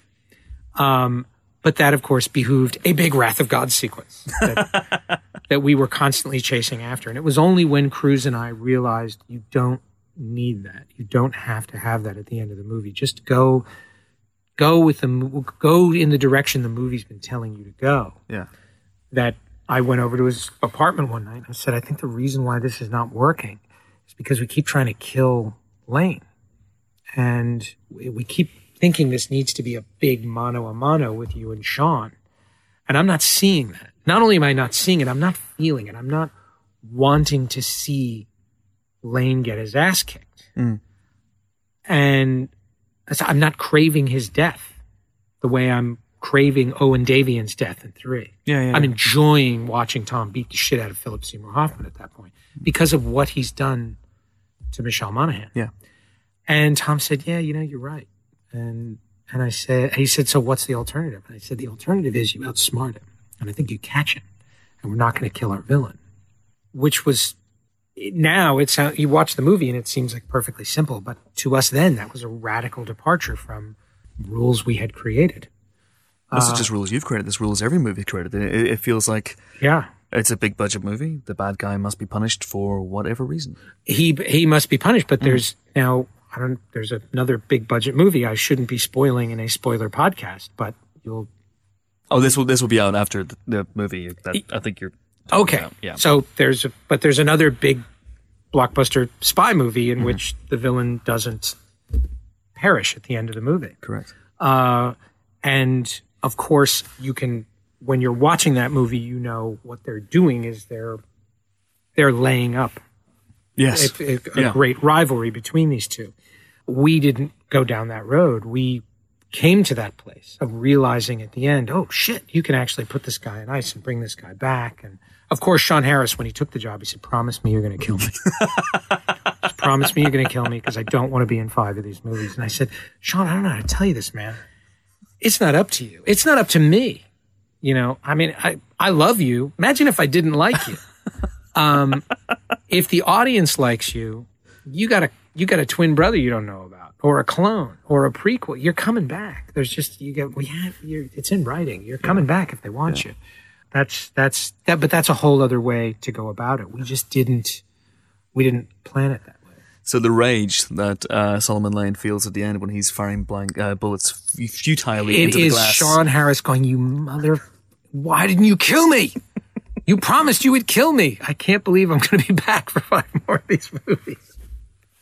and of course the Solomon Lane prequels and the uh, spin-offs. And, Of course, And yes. Solomon Lane Origins. and, Solomon, and when he Yeah. sees a Solomon Lane Happy Meal, he's just going to be, he'll just be, so it's just not Sean's destiny to be the franchise guy, and yet, and yet it is. And yet it is indeed. Uh, and he, you put him in a glass box, which is something, uh, first of all, Ethan tells him he's going to do about five, ten minutes beforehand. But Yeah. it also mirrors what happens at the beginning of the movie. So Which was, serendipity or, or planning? well, the, ob, you know, overlooking the obvious. We, we again thought it needed to be this big sequence, and, and it was only when we let go of needing to kill him and then got into outsmarting him that it suddenly, it was a very short conversation of, well, what would it be? And we thought, well, you'd want to do to him what he did to you at the beginning of the movie. And that's when the this notion of a glass box came. And I have to admit, Cruise was so enthusiastic about it when I presented it, and I never believed it. I never believed it would work. And I just kept thinking to myself, it's you should be ending ending on this grand scale, and you're ending on a you know it, Luther and Brandt went to Home Depot and bought a bunch of plexiglass and some drills. And that's the end of Mission Impossible. And when the movie was over, I was having uh, dinner with Marc Evans the, the, uh, from Paramount, and he was thrilled about the movie, and the movie was testing very well. And I said, "But Marc, admit it. If I'd handed you this script six months before we started shooting, you would never have greenlit this movie." And he said, "No, you're absolutely right. I would not. I would not. that is not the ending to a Mission Impossible movie." But somehow it kind of worked, and I and then when we tested it, I was terrified of the test and it's it was the audience's favorite scene in the movie. It scored it scored higher than some of the bigger action sequences of the movie. It was a very valuable lesson for me to learn. That's not to say I will ever set out to do that again. Mm. Uh, you know, the the next action movie I do, I'm going to reverse engineer it from the biggest action sequence at the end of the movie. I'm going to go right back to the rule book because you know we it, it it feels like you know we it was it, it was very organic, but it was only organic because we didn't mandate that that was what was organic. I mm. learned a lot in terms of where suspense and humor and all of those things really come from, and they come from a place of hard work. You don't you don't ever take them for granted because everything that we thought was funny, mm. thought was emotional, thought mm. was romantic, wasn't, and things that we we took for granted within the thing turned out to be much funnier. Every one of Jeremy Renner's lines laugh lines in the movie is Jeremy Renner improvising on the day and breaking with the script. And you're just like, oh, just say the line just so I can get out of here. And, uh, and whereas every laugh line that I wrote for him yeah. fell completely flat and we just threw them out, you know? So, and I learned, and that's, that's again, Tom is one way, Simon's another, Jeremy's yet another. And mm-hmm. Jeremy is someone who you give the, a a greater deal of latitude. The more freedom you give Jeremy, the more raw material Jeremy gives you. Jeremy is just he's this he's this thoroughbred animal who is struggling against the constraints of rigid plot mechanics, yeah, yeah. sort of color in between the inside the lines movie making. And so and he, he gets you that stuff, but just every now and again his just whole being goes, Yeah, fuck that. I just and he says something crazy. Uh, and those and those are the things that end up in the movie. So there's it, you get a very real, mm. very primal thing from Jeremy, much of which comes from the stress of Jeremy making movies like Mission Impossible, which yeah, sure. which constrain him and don't give and don't give him a bounty of the things that he loves to do and plays best with. And we use that. You know, you were asking about Alec Baldwin what I like to do is sort of look at the actor and study that actor, what makes them tick. I get their voices very much in my head and I write very much for that actor. Okay. Once I, I don't think about it in those terms when I'm writing the script, but once I've cast the role, I begin shaping the role and tailoring that role for that actor. Uh, and and what we realized in Ghost Protocol was that that element of just acid indigestion that that Brandt has uh, is is informed so beautifully by Jeremy Renner going, just let me just let me swing for the fence just one time. Sure, sure. Yeah. Uh, Brandt's very interesting in this movie because uh, a he gets the last line of the film. Yes. Which I thought was was uh, was uh, sacrilege. Interesting. Not sacrilege. No, just an inter- interesting uh, direction. Well, but again, we we we shot that uh, we shot that moment thinking that there was one more beat at the end of the film. And we killed ourselves trying to come up with the beat because we really believed it's a Mission Impossible movie and the Mission Impossible's got to end on Ethan Hunt. Mm-hmm. And so we were talking about what that ending would be right up until the the second test screening. We were going to go back and we were going to shoot some ending. We were going to, but we couldn't figure out what the content of that scene would be. It's is he reunited with Ilsa on a beach somewhere? In which mm case you just said goodbye to Ilsa and now she's back. Mm-hmm. Are they going off on another mission? And it felt like, you know, there was one version where I took the A400 and made it a post credit sequence. right. um, you know, or rather, you know, the plane is taking off and you cut to credits and the end of the post credits, you see Ethan get on the plane and Oh, get sucked out. Okay. All of which was just we felt unclean while we were doing it, but we, we tried all that stuff.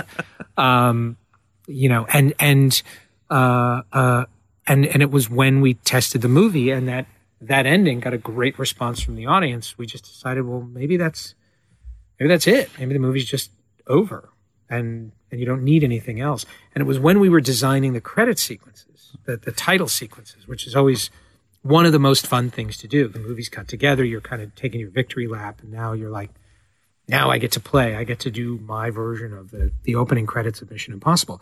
The, we had several vendors who were all sending us their ideas, and uh, and I'm sorry to say I can't think of their names right now. The vendors who Sure. did the actual film, please go and read the credits and see their names. They're brilliant. They sent us two. They said that this is one version A and version B, whichever one you like. And it was those are the versions that are in the film at the beginning and the end of the movie. We said, well, I love them both. And let's do a curtain call. Let's have like a, a thing at the end of the movie, which gives you this kind of sense of you see the team. And it allowed us to still end the movie on Ethan. And it also, ironically, allowed us to end on the A400 as well as begin. So we, we did manage to find a way to have the A400 be the end of the movie. I like it. Uh, and Brandt in this movie, in the last film, he was very, very physical. And there was almost a sense that he might be set up to eventually take over from Tom one day. Um, but in this movie, he's very much a bureaucrat. And he's very much involved with, with Hunley. He does get to some physical stuff towards the end, but that, that seems like a very clearly uh, deliberate decision. Can you talk about?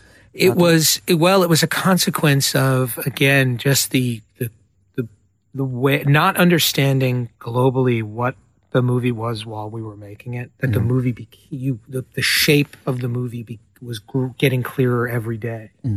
and uh, and we always had this idea that at the end of the movie you would have Brandt and Luther and Simon. They would all be part of this big physical sequence. The problem was they didn't have a whole lot of people to be physical against. Okay. It was really hard to find stuff for all of them to do. And again, I felt an obligation to do it. It was a rule that I had created for myself. And it was only when I looked at it and said, this movie's really about Ilsa and Ethan. Hmm. And by letting that stuff go, I'll have I'll have more room to to focus the end of the movie. Everything else just felt like it was just it was giving everybody their moment for the sake of their moment, and it felt like it was all just the movie just felt like it kept it like it kept ending. Yeah, sure. Even with the the ending that you've got in the final film, when we screened it the first time, we were getting all these notes about it feels like the movie ends four times. And of course, the studio, their response, and and this is not a critic criticism of the studio. I think Paramount was actually phenomenal on this movie. We got along very very well. But the studio, their natural response is the audience is saying too many endings. You gotta you gotta pull stuff out. And I didn't know what to do. And Tom quite rightly said, "It's the music." He said, "Don't change the cut of the film at all. If you change the music, because we still had temp music in the Okay. the end of the movie. He said the tempo of the music is wrong, and the music from this moment, from the moment we go to Blenheim until the end of the film, all needs to feel like one piece, and it'll make all of that feel like one sequence instead of several. And the task was put to Joe Kraemer to very quickly cobble something together and record it for the last test screening. And without changing the picture in any significant way, we shot up 10 points.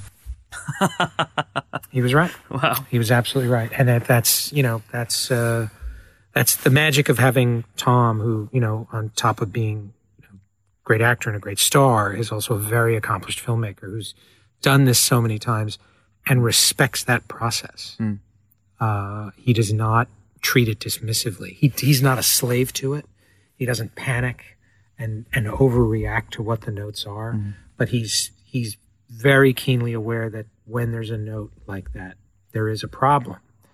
It's just not necessarily the problem you think it is. uh, and he's very good at diagnosing symptoms versus diseases.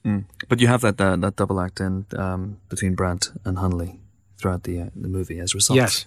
As a result of that. Yes, and so then we got to that ending, and it was really funny. We we knew we needed that little beat, and we we were shooting at Pinewood, shooting a bunch of other stuff, and we brought in Alec and Jeremy to get this one little idea. We didn't have the corridor that they had originally been in at the beginning of the movie.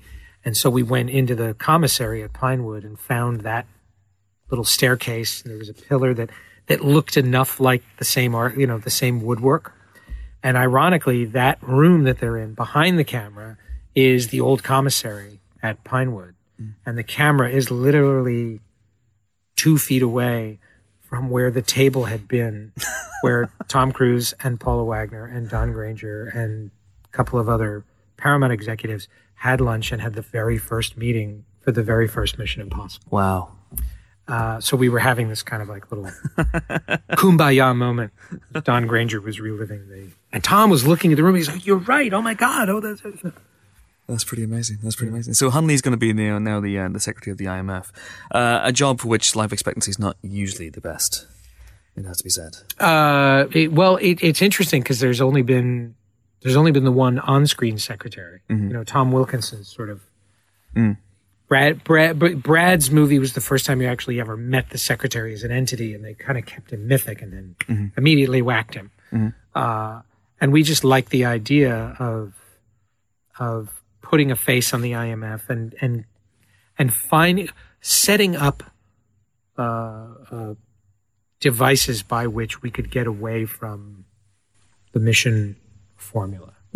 Uh, we were we were thinking very much in terms of down the road. How do we how do we take the IMF away from being an antagonistic love hate relationship with Ethan? And uh, and that was kind of our that was our that was the beginnings of that idea. Uh, you talked um, the last time we spoke about the the makeup of the team on this one and how you wanted to bring back pretty much at one point every living every every agent who'd survived the previous the previous Yeah. movies. Yeah. Um, obviously that didn't quite work out. But how close did you come? Well, we talked about for a really long time, uh, and, and in several drafts, uh, Maggie Q's character came back and uh, and and suffered an unfortunate end. You know, at the end of the first act of the movie, because that's another big question you're constantly having. You're debating with yourself: is the the villain will be a whole lot more effective villain if he knocks off somebody I care about. Yeah. who's he going to knock off? And what are the consequences of that? When can it happen in the movie? Can the movie survive the death of that character? And uh, and, and it's all about tone. It's really just about the tone of the movie mm-hmm. Uh, going all the way back to not being able to kill julia in ghost protocol Yeah, it yeah. just brought the tone of the movie down from a place that you you you couldn't escape or you sort of had to callously ignore so we're we we flirted for a long time with killing somebody and and as a means of really making the villain evil. And then but then then it becomes a revenge story. You know, it becomes you're constantly reminded of the death of this character. It's not to say that's a bad thing. Hmm. It's just to say did did we want that tone? And you're and so it's kind of it's kind of like clutch and gas, you know. Gotta, I can push a little bit this way and a little bit that way, and how do I get the two things to work together? Yeah. It's hard. It's really hard. I, I think one of the reasons why Owen Davian is such an effective villain in the franchise and is the, the villain that everybody sort of references and is the gold standard. Um, one, Philip Seymour Hoffman is plays an extraordinary, menacing, angry, forceful character, but he also does something utterly despicable in the opening minutes of the movie. And then in the opening sequence of the movie, post credits, does something utterly despicable again.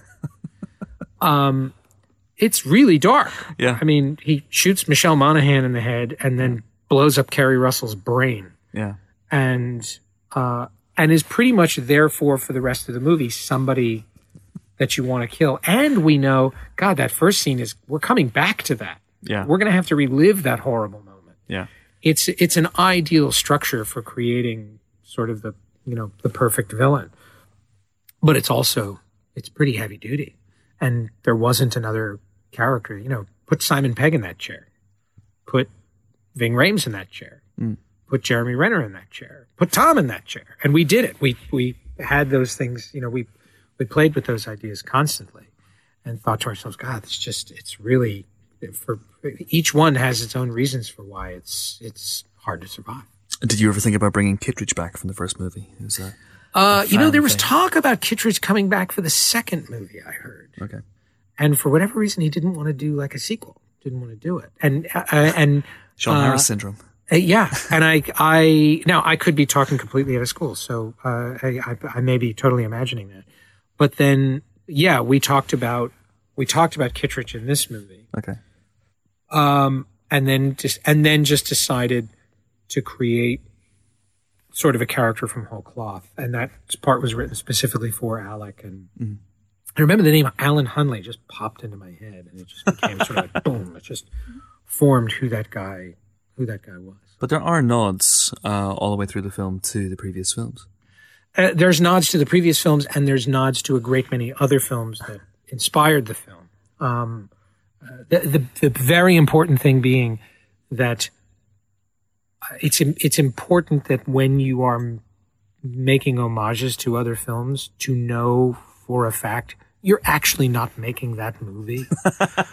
um, there's nods to the Parallax View, Three Days of the Condor, uh, uh, movies like that throughout the film Sure. and uh, and I never once fooled myself into believing that at any point was I actually making a film that that approached the parallax view. It's, so it's like not to actually ape or or create that. But when you look at that courtroom, that courtroom is modeled completely after uh, the parallax view, and there's one there's one shot in the movie that is that is straight out of Three Days of the Condor, and I've been waiting for somebody to pick up on it because it's glaring.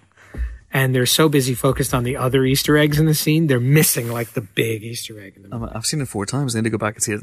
Gotta go back and watch it again. You'll see it, and you'll be like, watch "Oh my god, that's like that's egregious. That's like straight out of the movie." So you you you, um, you brought back in the end Ving Rhames, who is now a good luck charm. I'm, I'm guessing as well. Is, Yeah. Is that something that and It's funny. Ving was not in Ghost Protocol, and JJ uh, had the note when I was when I was doing the rewrite. A note came to me from JJ saying, "Is there any way we can get Ving in the movie?" And I I thought about it for one minute and said, "Yes, it's like a perfect way you could do it." And and because I, knew that ending was coming, and I thought, "Oh, that's a great way to." To set up the end of the movie and to kind of expand the sense of the IMF is to have this idea that so the, so Ving came back as at the very very end of mm-hmm. Ghost Protocol, but truly was not ever supposed to be in the movie until that that happened. At which point I was like, you got to bring Luther back. You know, Luther's been in all four. You can't. It's like he'll be so glaringly absent if he's not in it. And the the magical sort of discovery of that was that that he and Brandt formed a buddy act yeah, um, I knew I knew I wanted to do something where I split the team up so that they weren't all together all the time. Uh, you'll notice that there's actually very little screen time with the whole team together in the movie uh, because there's just there's very little for them to do. And I had I had another idea for how to bring the team together at the beginning of the movie, which I'm going to keep to myself because it's in the it's in the book of little things like you know little little cast off items that the whoever makes the next Mission Impossible will uh, it, it, it'll be it'll be a bag of of leftovers. it's like here, this could help you. There's some table scraps. So you have the team, uh, and you know the makeup of the team, and you know it's going to be a swinging sausage fest. It's the IMF Yes. is all guys. Yes. Which again, to finally we come back to to Ilsa. Um, does that increase the pressure on you then to deliver a cracking female protagonist? Well, the real pressure in delivering a cracking female protagonist is finding the right actress, actor, uh, to play to play that role, and uh, and we really, really suffered and struggled with that. She had to be the right age. She had to have the right bearing. We really wanted her to be somebody that we hadn't seen do this before. There were a lot of great actresses that I met with who would have been fantastic for for any number of reasons, um, but then for other reasons didn't quite fit this thing that I was looking for and didn't know what it was. I had an actress in mind from from the very beginning, and was an actress that had gotten away on a previous project. Uh, and the first meeting that I took on this movie was to go to marketing and sit down with marketing with whom I'd really not communicated on Jack Reacher. And Jack Reacher was a very tough marketing challenge. And on this one, I said, rather than repeat that, I just went, sat down with him, and I said, tell me what you need. Tell me what you need to make. T- tell me how to make a Mission Impossible movie so that I'm giving you the stuff that you need. And they were sort of stunned by that.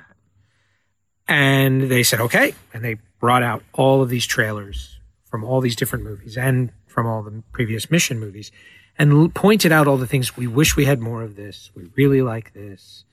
This was a problem story wise of getting across. And, you know, these are all things to think about. And all the time I was looking at it, I thought, in every one of these movies, they got a woman getting out of a car with a, with a slit in her mm. dress. And I'm mm. not going to do the slit dress. That's, that's I'm not going to do it.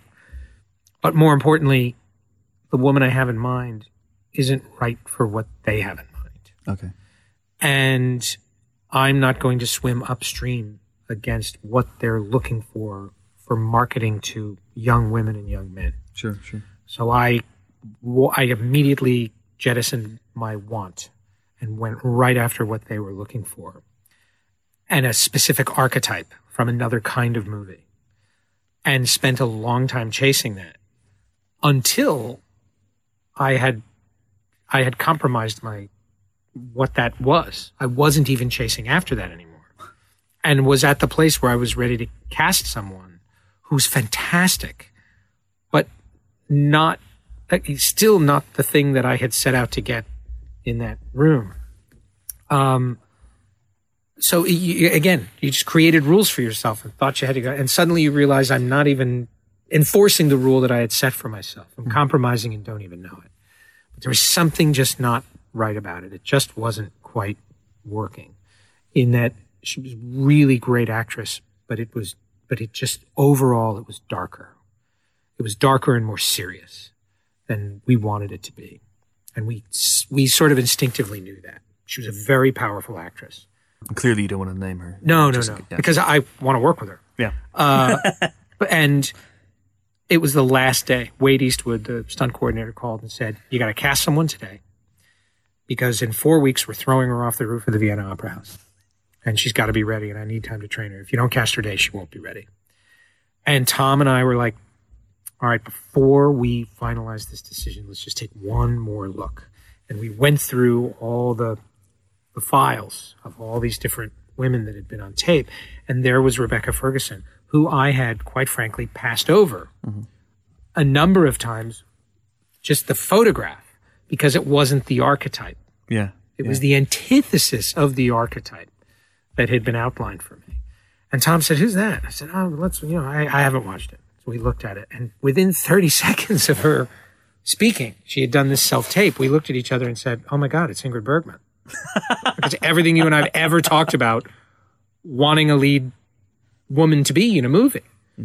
And yet she was not anything like the archetype or the other actors that I had thought about. She was just it. She was just Ilsa. And we said, please let her be available. Oh my God, if she's not, and please let her be able to act. Like just, you know, please let her be as good as she looks like on tape. And Bryan Burk just went through, Bryan Burk, our producer, went through all sort of, all sorts of hoops to get her off the set of a movie she was currently shooting in Morocco Yeah. get her to England, where she literally landed, drove to the to the to test, and had two hours before she had to drive back to the airport and get on a plane. Walked in the room, and we knew, we just knew, and she was just she was so easy and so charming and really comfortable with Tom, and underneath was completely freaking out. We found out later, which was a big thing. You kind of know that that's what's happening Yeah. and you're looking at this person and going, I know this person's freaking out, but boy, she's really got it together and she's really handling the stress of this very well. Uh, and we just, we fell madly in love with her. Um, and, and we, as almost as a kind of perfunctory, we did the scene and it was a scene that I had written that was very, very serious. And I could see Tom like trying to pull the scene in another direction. You know, Tom was like, nah, I want it to be more like this. And I was like, yeah, but no, it's more like this. And we're arguing with each other in front of Rebecca. And Rebecca's kind of looking like, and we're, of course, Tom and I finish the half of the sentence that we've actually bothered to utter. So when you're listening to us on the outside, no one can understand what we're talking about. So we're just speaking gibberish. And finally, I had her do the scene Yeah. the way the scene was written. Yeah. And she was great. And it was angry and forceful. And it was really, she really kind of unloaded on Tom. And of course, Tom is, I could see in Tom, he was just like, but that's not the character. Like, that's not what is what this one. And all I'm thinking is, boy, she can do it all. So hmm. I was really excited. And Tom was looking at it, yeah, but I want the character to be like this. And I was like, we're not making the movie yet. it's going to be all right. Uh, and, and so he really focused on getting Rebecca absolutely everything that she could possibly need and and was so supportive of her and was just and just was really great. It was great to watch the two of them together and she was uh it was very hard. It was very challenging for her. She had to get physically up to speed right away. But uh but rose to the challenge and really uh, was great. And and then came the you know the development of the script and this dynamic between the two of them that involved her saving his life not once but twice. Uh, another actor in Tom's position would have been like, "Wait a minute," and Tom recognized, "No, this is what the the stronger she is, the stronger we all are." Uh, how- What was Ilsa like in the original script? Ilsa in the original script was she was sort of more it was she was more cocky and more mischievous and more she was more she just created more havoc she was uh, like a much more sort of destructive character and someone you could not count on to follow the the plan you know we the, the the the running joke was all right we're going to go on we're, we're going to go in and we're going to be absolutely silent and she would walk in the room and pull a gun out and just kill somebody right away with it, without a silencer. And the alarm would sound, and she turned to Ethan and go, "All right, what do we do now?" You know? and and we loved that idea, but it also it, it wasn't it wasn't mission. It just wasn't integrated. It was kind of broad. It was kind of comic.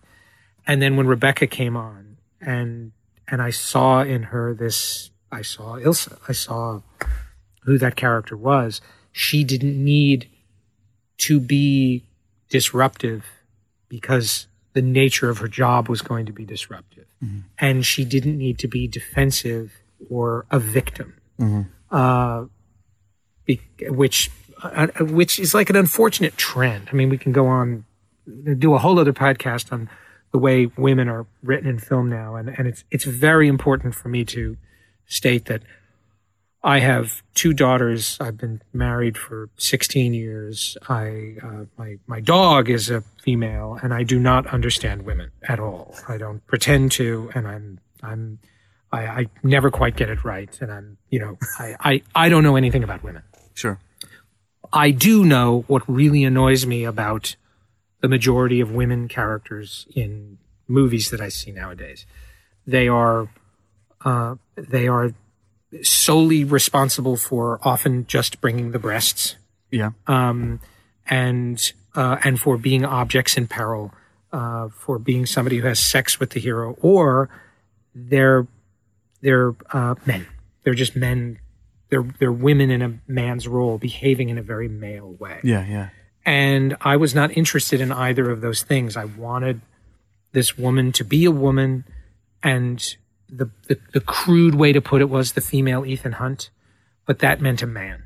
Hmm. And it was like, and, and his equal, that meant almost like subordinate too. And it Sure. was like, no, what we want is she is, she has her own story in the movie and she's dealing with her own problems and her own pressures and her pressures dovetail into Ethan's pressures so that they have a common interest. But she is not subsumed by Ethan's pressures. And uh, and that's that was a very fine line to walk. And it ultimately came down to two things. The uh, the, the one being she can never be in jeopardy.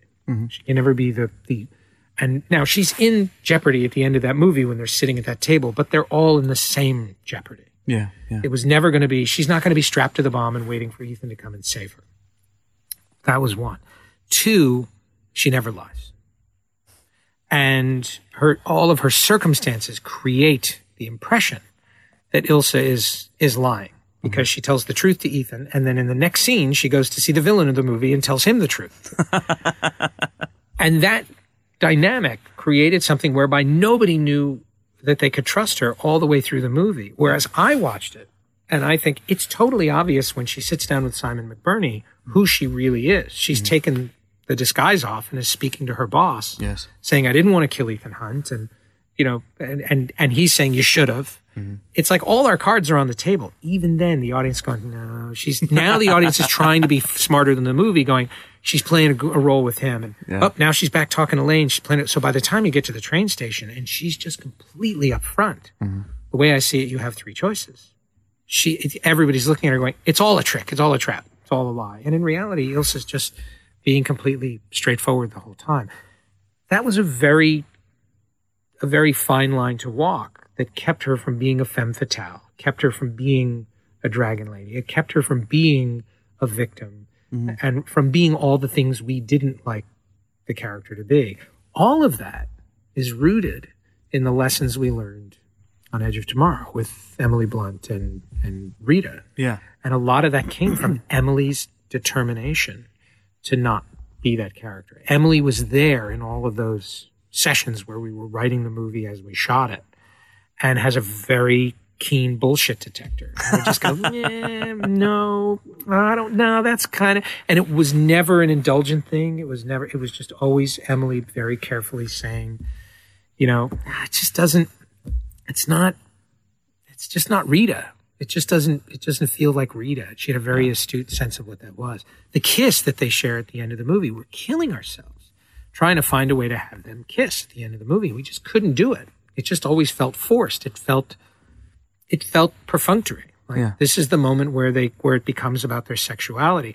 So we eventually abandon it. Yeah. And Doug Liman let it go. Tom let it go.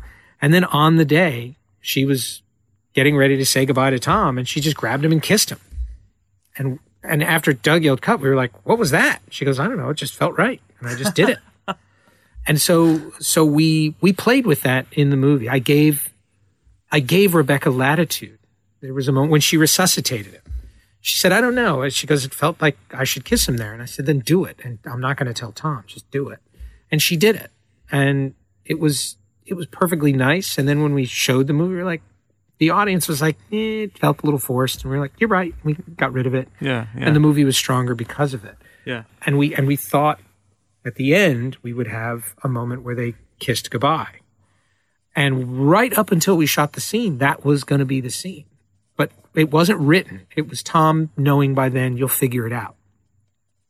So I got there on the day, uh, and I walked up to Tom and I said, "I'm not feeling it. I just don't believe it. I don't think that's your relationship." We'd shot another more romantic scene between them, uh-huh. but by now we'd seen enough of the movie and knew that scene didn't fit and was probably not going to make it. It was a scene in Morocco. And I said, I think this is a relationship based on respect and trust and and mutual understanding. Uh-huh. Uh-huh. She knows what you've been through, you know what she's been through. You're at different places in that arc. She has to leave, you have to stay. And he said, You're right. That's what it is. And I just and I and my direction to Rebecca was very simple. I said, Don't say goodbye to Ethan, say goodbye to Tom. And what you're seeing in her performance is the is their relationship and how how much she cares about Tom and how much she how she cares about Tom and how uh and how Rebecca is somebody who has a very different relationship with the business than Tom does. Yeah. Yeah. Rebecca was looking forward to going home. Whereas for Tom, it's like, I'm on to the next mission. Where's the next plane? Yeah. And so you something. and so you feel that between them. And it was Cruise. It was really nice when she got in the car and Cruise said, you know, there was no there was no line at the end. And it was Cruise and he said, You've got to have I want them to feel hope. I want them to feel some sense that even though they're not together, they could be in some other in some other life they would be. Mm. And and you know where to find me became the line. Mm. And I gave Rebecca direction, and Tom walked up to me and he whispered in my ear. He was like, "Don't ever look at me." I was like, just don't ever look. And in the one take where Rebecca just sort of throws it out over her shoulder, she doesn't look right back at him. That's the one. That's the one we used. It's amazing. She's an amazing character, and there's uh, there's some very in, um, interesting. Using that word again. Developments uh, in relation to to Ilsa. Uh, the movie came out just after another summer blockbuster. Uh, I won't name, but got a lot of flack for its depiction of its female lead, uh, especially in relation to footwear. Footwear. Yeah, um, and it's, uh, it's just a little small thing, but uh, but Ilsa is constantly taking off her shoes or demanding that Ethan take off her shoes. Uh, was that? Where did that come from? Was that did you did you feel it in the wind that this was this was something that was going to happen this No, summer? I'll tell you exactly what it is. It's again Cruise's astute uh, sense of emotion and and always coming at it from an emotional way. Because I'm like story plot, story plot, story plot, logic, and Cruise is like emotion, emotion, emotion, emotion. I've walked away from Mission thinking in those terms now. I'm like lead with your heart. Okay. And Cruise said, "This is a date. This if we're if we were looking at this like it wasn't a spy movie but a romantic comedy, the subterranean chamber is boy meets girl. The scene where he's on the pole. The opera is their first date, and uh, the motorcycle chase is boy loses girl, and and then and then the foot chase at the end is boy gets girl back again." Yeah. And I was like, wow, okay. So now, so Tom in his mind is like making a romantic comedy and not a spy movie. And one of the things he said was, you know, at the end of the night, when a, when a, when a girl and a guy, a woman and a man, I'll be more, yeah, uh, they've, when she has become more comfortable with him, uh, and at the end of the night, she takes her shoes off. You know, and he, we always had this idea, and it was quite literal that he was going to walk her back to her hotel room and and we had written this scene that he walked her back to her hotel and she was walking just carrying her shoes in her hand. It was before the opera house it was before the rooftop. And there was this moment where he he brought her back to her room and said goodnight to her and she was carrying her shoes. Hmm. Well when the scene started to come together he was like he still had that in his mind and i'm like we're shooting this action scene and you're running and you're getting out of here. It's like i don't have time for the shoes. And he was like the shoes are essential. The shoes are essential. It's part of the date. We're using the iconography, these these these broad images of a guy and a girl on a date, and infusing them in this action scene. She's got to take her shoes off. So we had to design special shoes that Tom could just slip off. Women's footwear does not function that way. If it did, you just fall right out of the shoes. And Rebecca then had to run in those shoes, which was pretty impressive. You know the old thing about everything, uh, everything Fred Astaire did, Ginger Rogers had to do backwards in high heels. you know, Rebecca had to do all that stuff in high heels. Um, so, so then of course she takes the shoes off and then doesn't have an opportunity to put them back on and is carrying them when she walks in to see Solomon Lane. We didn't even think about the other scene, the first scene in the movie when she walks in and has this whole fight scene. She had these. I Tom had suggested the line of nice shoes, like that he would f- say something flattering to her. So of course now the shoes became part of the costume. Then we're there on the day going, wait a minute, she's going to be doing all this fighting. She's been training in her bare feet. Now she's wearing heels. What do we do with the shoes? Mm.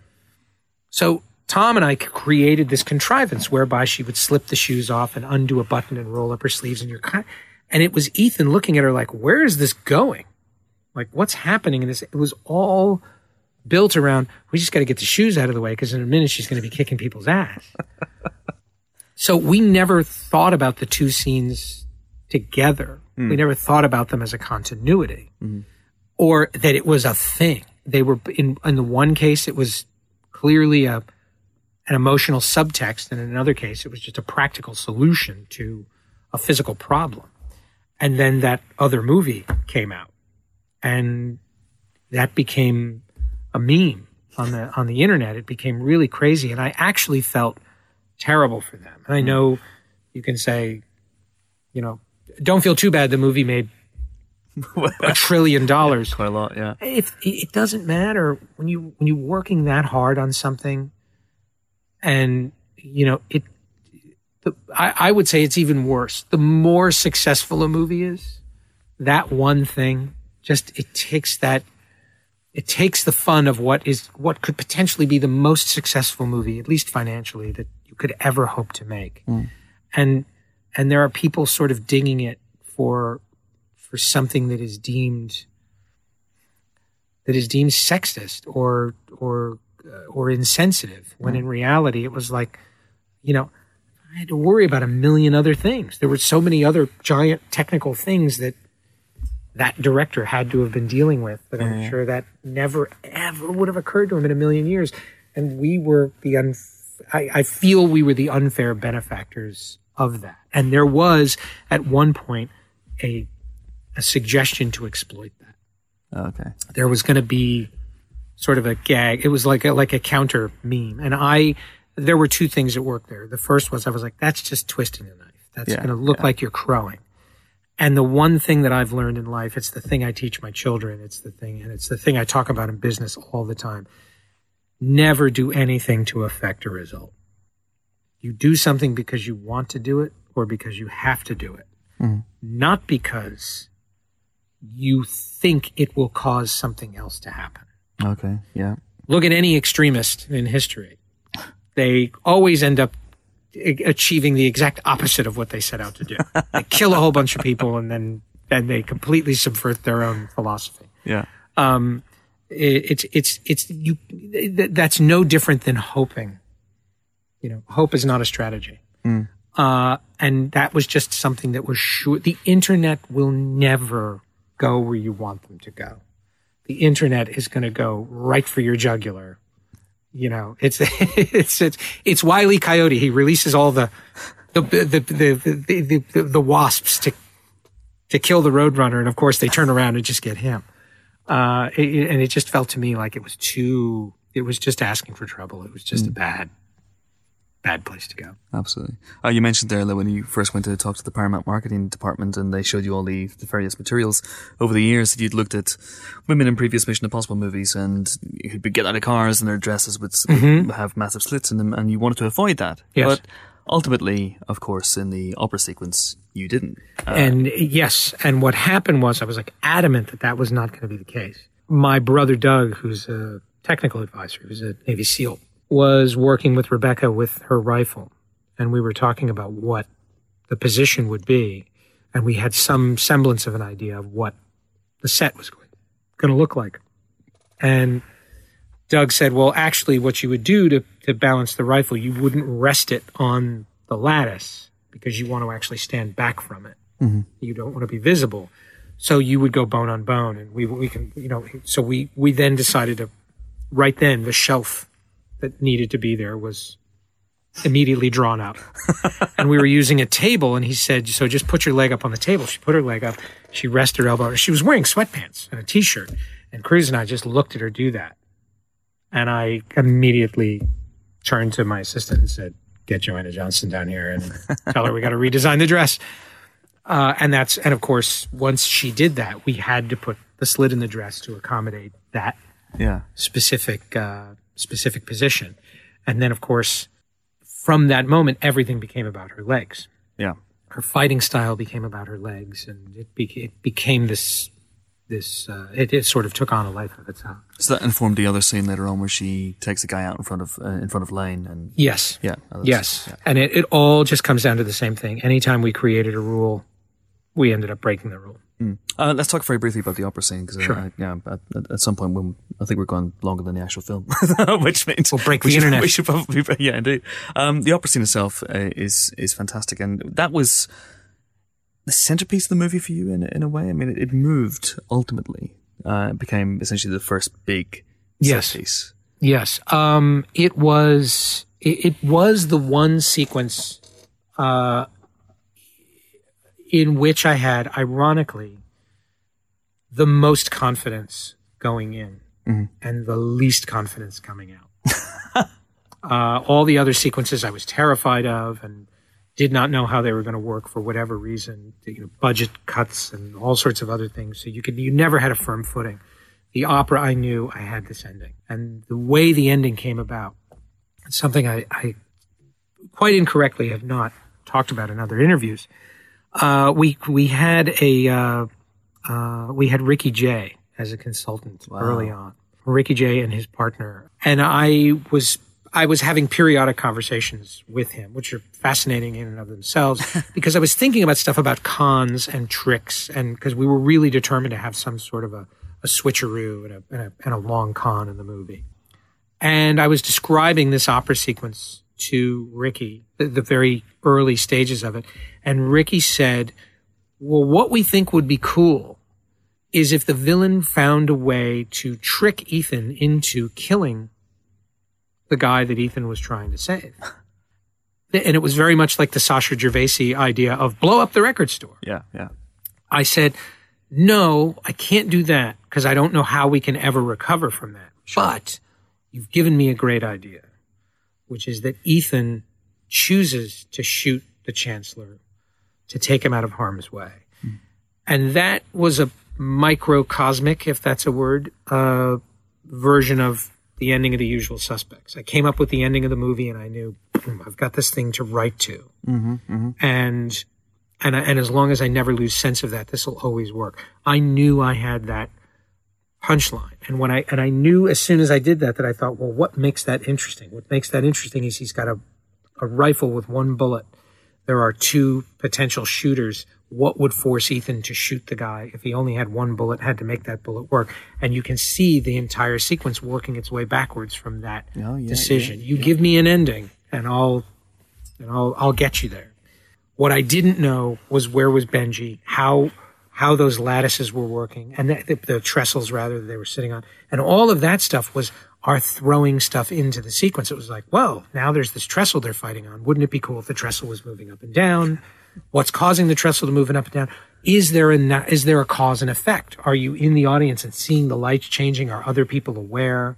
And I said, no, I didn't want other people to be aware. I wanted this to be sort of clandestine. I wanted it to yeah. be the sense of you go to a play and this could be happening backstage at the play Yeah, and you'd never be aware yeah. until the very last minute. So, so that's all of that. That sort of created that story structure. And then the budget of that sequence became enormous because we had to build the entire backstage of the Vienna Opera, which behooved us to then build the stage and the front, the boxes, the front rows.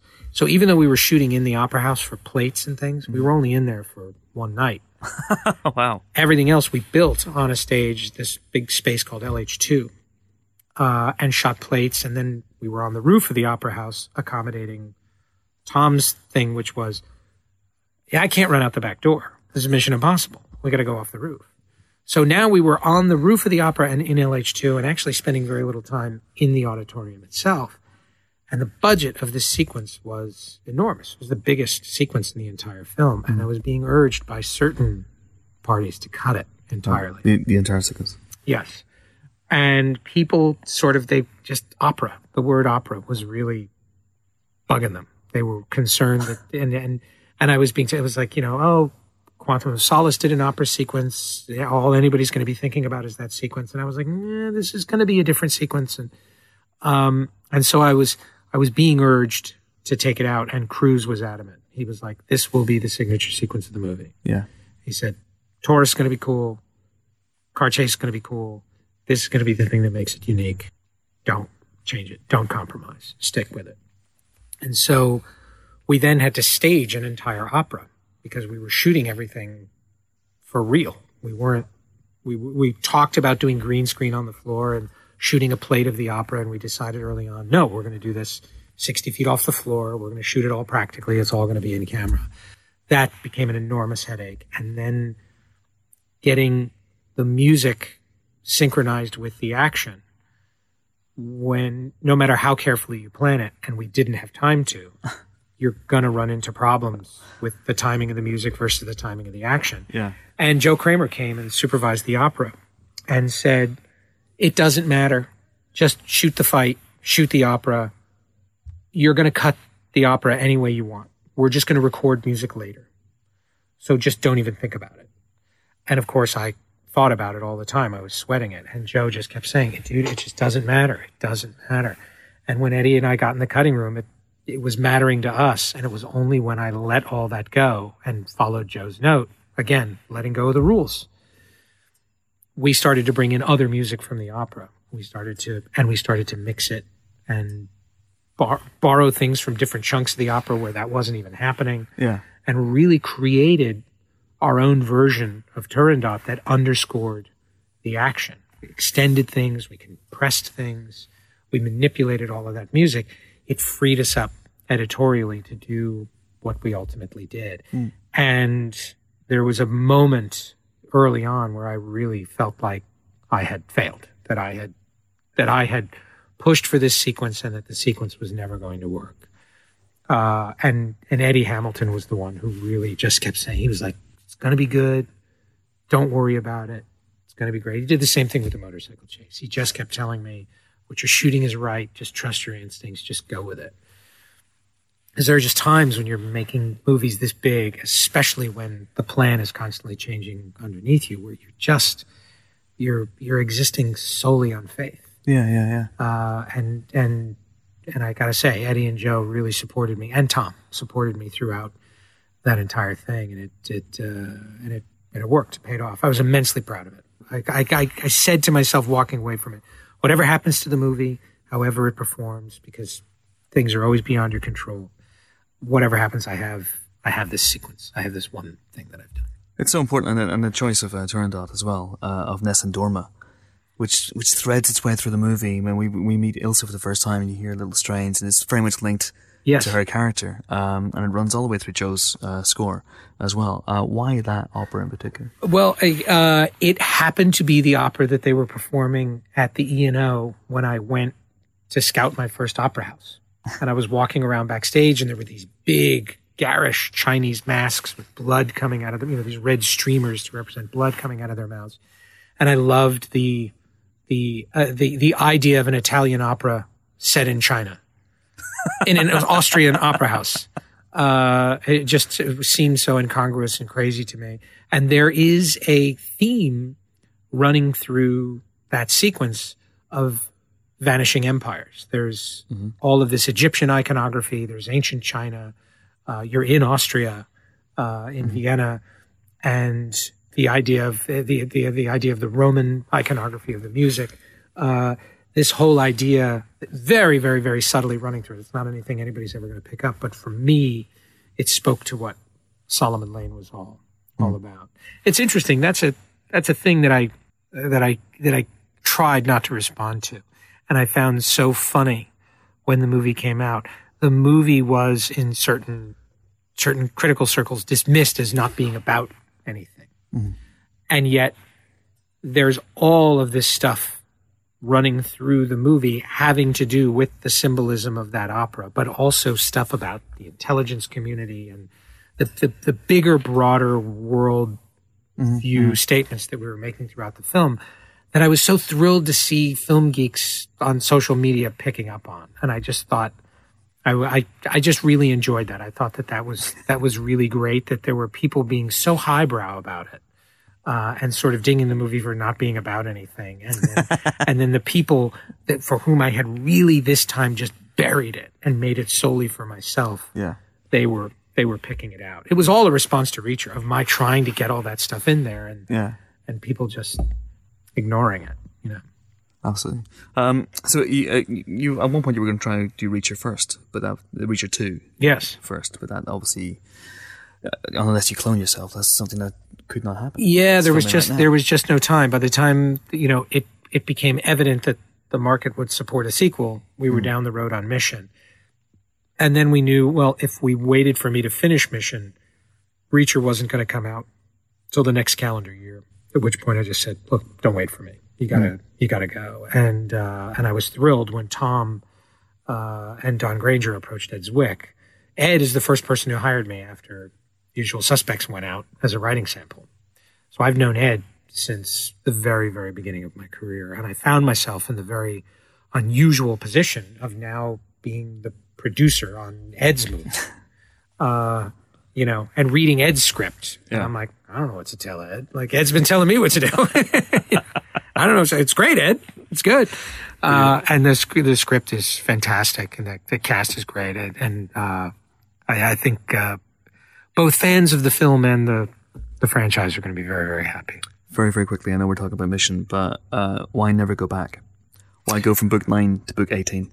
I can't answer that without spoilers that are not my spoils to spoil, but it's it's strictly has to do with the uh, the the the dimension, another dimension of Reacher's character worth exploring. And anybody who reads the book will understand exactly what that means. And what Ed and Marshall and Tom and Don have all done with that is is really great. I was I I would have been terrified to go there. I'm I'm a different kind of filmmaker from Ed entirely and I'm I'm far too I'm far too much a brutalist and not in touch with my emotions the way Ed is. uh, and and would have just taken that in the wrong direction entirely. Uh, and and what what they've done is is really great. It's going to be a it's going to be a Jack Reacher movie, but a very different Jack Reacher movie. Intriguing, intriguing. Uh, some very last quick fire questions. One about the, uh, a couple about the opera. Uh, Benji wins tickets, which is Yes. obviously a ruse by Ethan. Yes. But Benji seems to have actually le- legitimately entered a competition. Has he done so? Because he, he's won tickets. He does. At no point does he question the fact that he's won tickets to a competition that he hasn't entered. There was miles of dialogue about that very thing. that he had entered a contest, that he had, you know, and that he had rigged a computer so that he was, you know, it was like he was like the nerd out of Real Genius who who eventually Okay. wins that whole line. Yeah. And he had a whole scene with with uh, Zhang Jingchu, the the woman who is the Oh, yeah, doing yeah. the lie detector.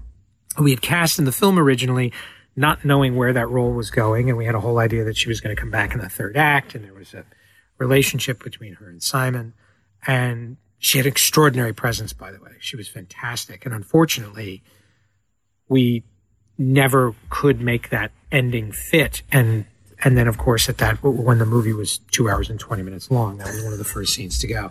And in it he talks about his love of opera and he gives gives you a better sense of all of that and the lesson that i just learned was nobody's listening it's just cut all that crap out of the movie and you just yeah probably you're right maybe something more importantly he gets two tickets Yes. and he doesn't bring a date. And I had written a line uh-huh. where he, as he's coming up the subways, the, the, up, up the subway to the opera house, he said, "How did you know I wouldn't bring a date?"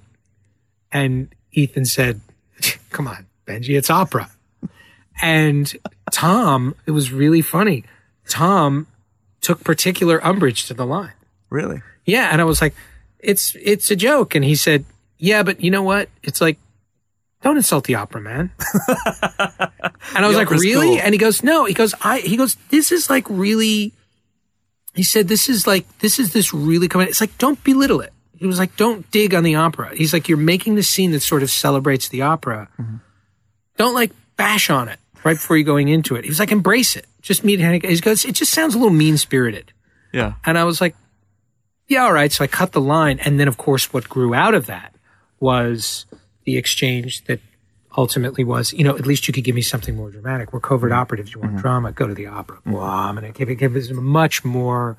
It, it was an expansive line as opposed to a reductive Yeah. line. And it, it's, it's, he's, he's got very, very good instincts that way. And he's very, uh, it's funny. You see, you see in Tom, there is just every now and again, there will be, we'll be talking about a movie and he'll be like, that movie's mean. It's just mean. and you look at the movie again, you're like, it is mean. It's just mean. And he just doesn't, he doesn't like mean. He's got, he's got a really dark sense of humor. And we love, I mean, nobody loves more the moment in Jack Reacher where he beats one guy to death with the other guy's head. He just has the time of his life doing that. But there's a difference between brutal and mean. and Tom really loves brutal. He doesn't like mean. Isn't it mean to indicate that Benji uh, leads a, a lonely and solitary life where he can't just call up a woman and say, "Let's go to let's go to Vienna for a couple of days"? It's well, it, and there was a whole other story Yeah. about how Ethan got that message. Okay. That Ethan ends up getting. There's a little thing where he's playing the computer game at his desk. Mm-hmm. He goes home that night after having been interrogated. He goes home to his lonely little apartment in his electric BMW that we had to do product placement. And he goes into his apartment, which is completely spare and barren.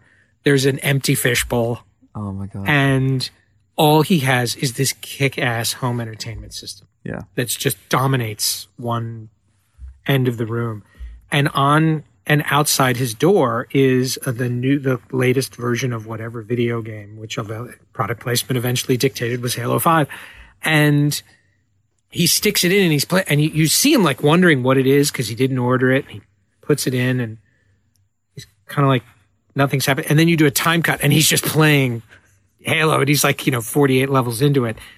And suddenly he gets to a certain level and it stops and it's a message from Ethan.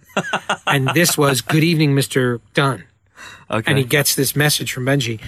And of course, Benji's like stops. And he's like very quickly writing down what Ethan is saying. And he's got, you know, and of course, Tom reads it and he goes, he's a spy, man. He wouldn't write it down.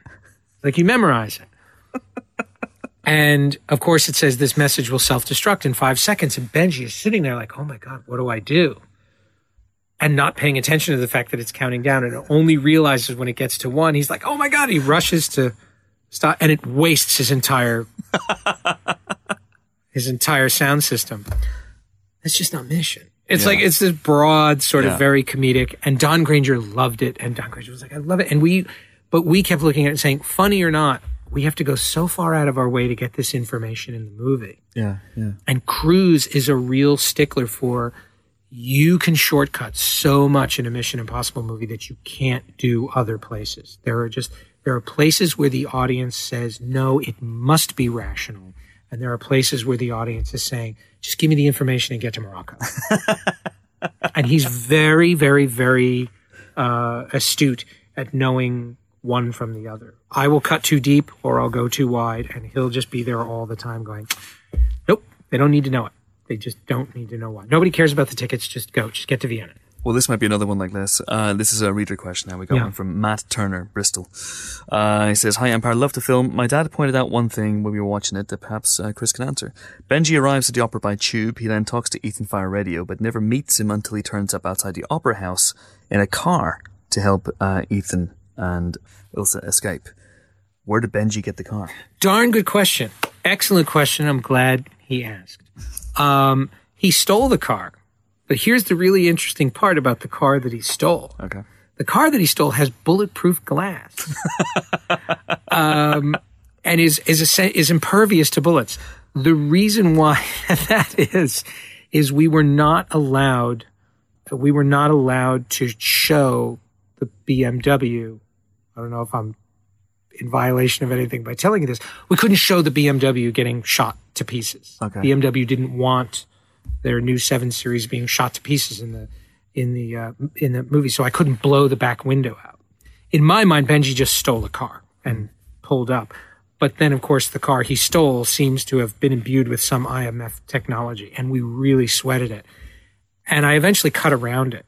And what you see, you, you'll notice that once the shooting starts, a little bit of broken glass kind of flies into the frame over Rebecca's shoulder. You're close on Ethan when the shooting starts, and you never really get a good look at the car again after that. That was kind of our compromise to it. These are the things you have to do when you're making these movies, guys. You've got to be thinking about, you know, your your your product placement. And there and there was, I read the stuff on the internet, and I shouldn't. There were people who were just like, oh, it's one long BMW ad, and it's this. Like, oh, look at all the product placement in the movie. Let me tell you something about product placement product placement is the difference between there being an opera and not being an opera. And, or more importantly, there being an opera that is the sequence you saw and being an opera with what I could get in the time that I had allotted. Product placement allowed me, gave me the resources to go back and pick up the inserts that really hold that sequence together. Yeah, yeah. Uh, product placement is what allows me to destroy 12 BMW M3s and 25 1000 RRs and make the motorcycle sequence that we made. so when you're looking at that stuff and going, oh my God, it's like one big commercial for BMW. It's like, thank you, BMW. It's also one kick ass car chase that would have cost us trillions of dollars if you didn't have BMW going, sure, take 12 of our cars and, and send them back as scrap metal. I need more product placement in my life. That's what. That's what I need. absolutely. Uh, absolutely. Gregorian Tutan asks, uh, sorry if I pronounced your name really, really badly. Uh, during the shooting of the listening booth sequence in The Final Offer, uh, did Tom know exactly what the fake IMF message was, or had you scripted it at that point? we had scripted it and it was my voice up until very very late in the process when we went back and got teddy newton whose voice you will recognize from not only Ghost Protocol, but you'll recognize him from The Incredibles. He's the Would you like a mimosa? He's a Brad. he's a Brad Bird uh, acolyte, an animator in his own right, a very good filmmaker.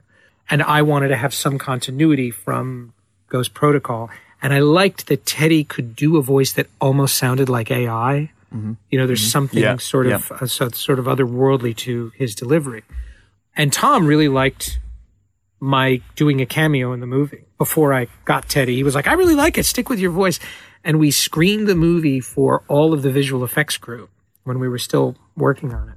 And I asked, I was like, any notes, any anything? And one guy in the back row, he said, yes. And he had this accent. He was this really, really nice guy. And he said, the one note I had is the scene in the record booth was very boring the voice of the man speaking was just very boring and i just i found it so boring. And he said boring about 15 times in this in this course of a minute. And i said um i said thank you for that note. We're going to rectify that and just so you know that voice is me. And it killed. The room just laughed at this poor guy and he was absolutely mortified. And for the rest of the movie while he was working on the film they tortured him. Uh, and and of course when they they came in the next day to tell me they said yeah everybody was everybody was giving him shit for saying that i said with a straight face i said he's still on the movie what i don't want to hear that guy again i don't want to see him again That guy's got to eat. Yes. He's got to eat. He's got a family. Uh, I got a couple of questions very quick fire from Lucian Waugh Daly, uh, who asks, "What Hitchcock film did you take the most inspiration from when uh, writing the movie?" it was the one that, that there, Tom and I talk about two Hitchcock films obsessively, uh, neither of which is The Man Who Knew Too Much. Um, one is Rebecca. I mean, uh, sorry, not Rebecca. Um, Notorious. Okay. Uh, and the other is um, North by Northwest. And in fact, Tom's suit when he's on the side of the A400 is taken directly from Cary Grant in North by Northwest, which was Tom's idea. I didn't even see it until the day he showed up, and I was like, "Where have I seen that suit before?"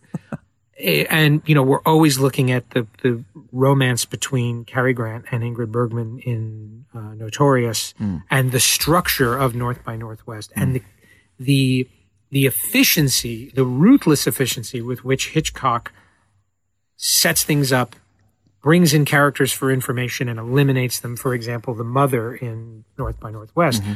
goes with Cary Grant to the hotel room only so that he can explain why he's in that room. And when he leaves her on that elevator, you never see her again. She's just out of the movie. And there's not, I don't think they even really mention her mother yet uh, much, except it, may- maybe he mentions her in passing at one point. Yeah. But the point is, the mother's in the movie only when she needs to be in the movie and not in it.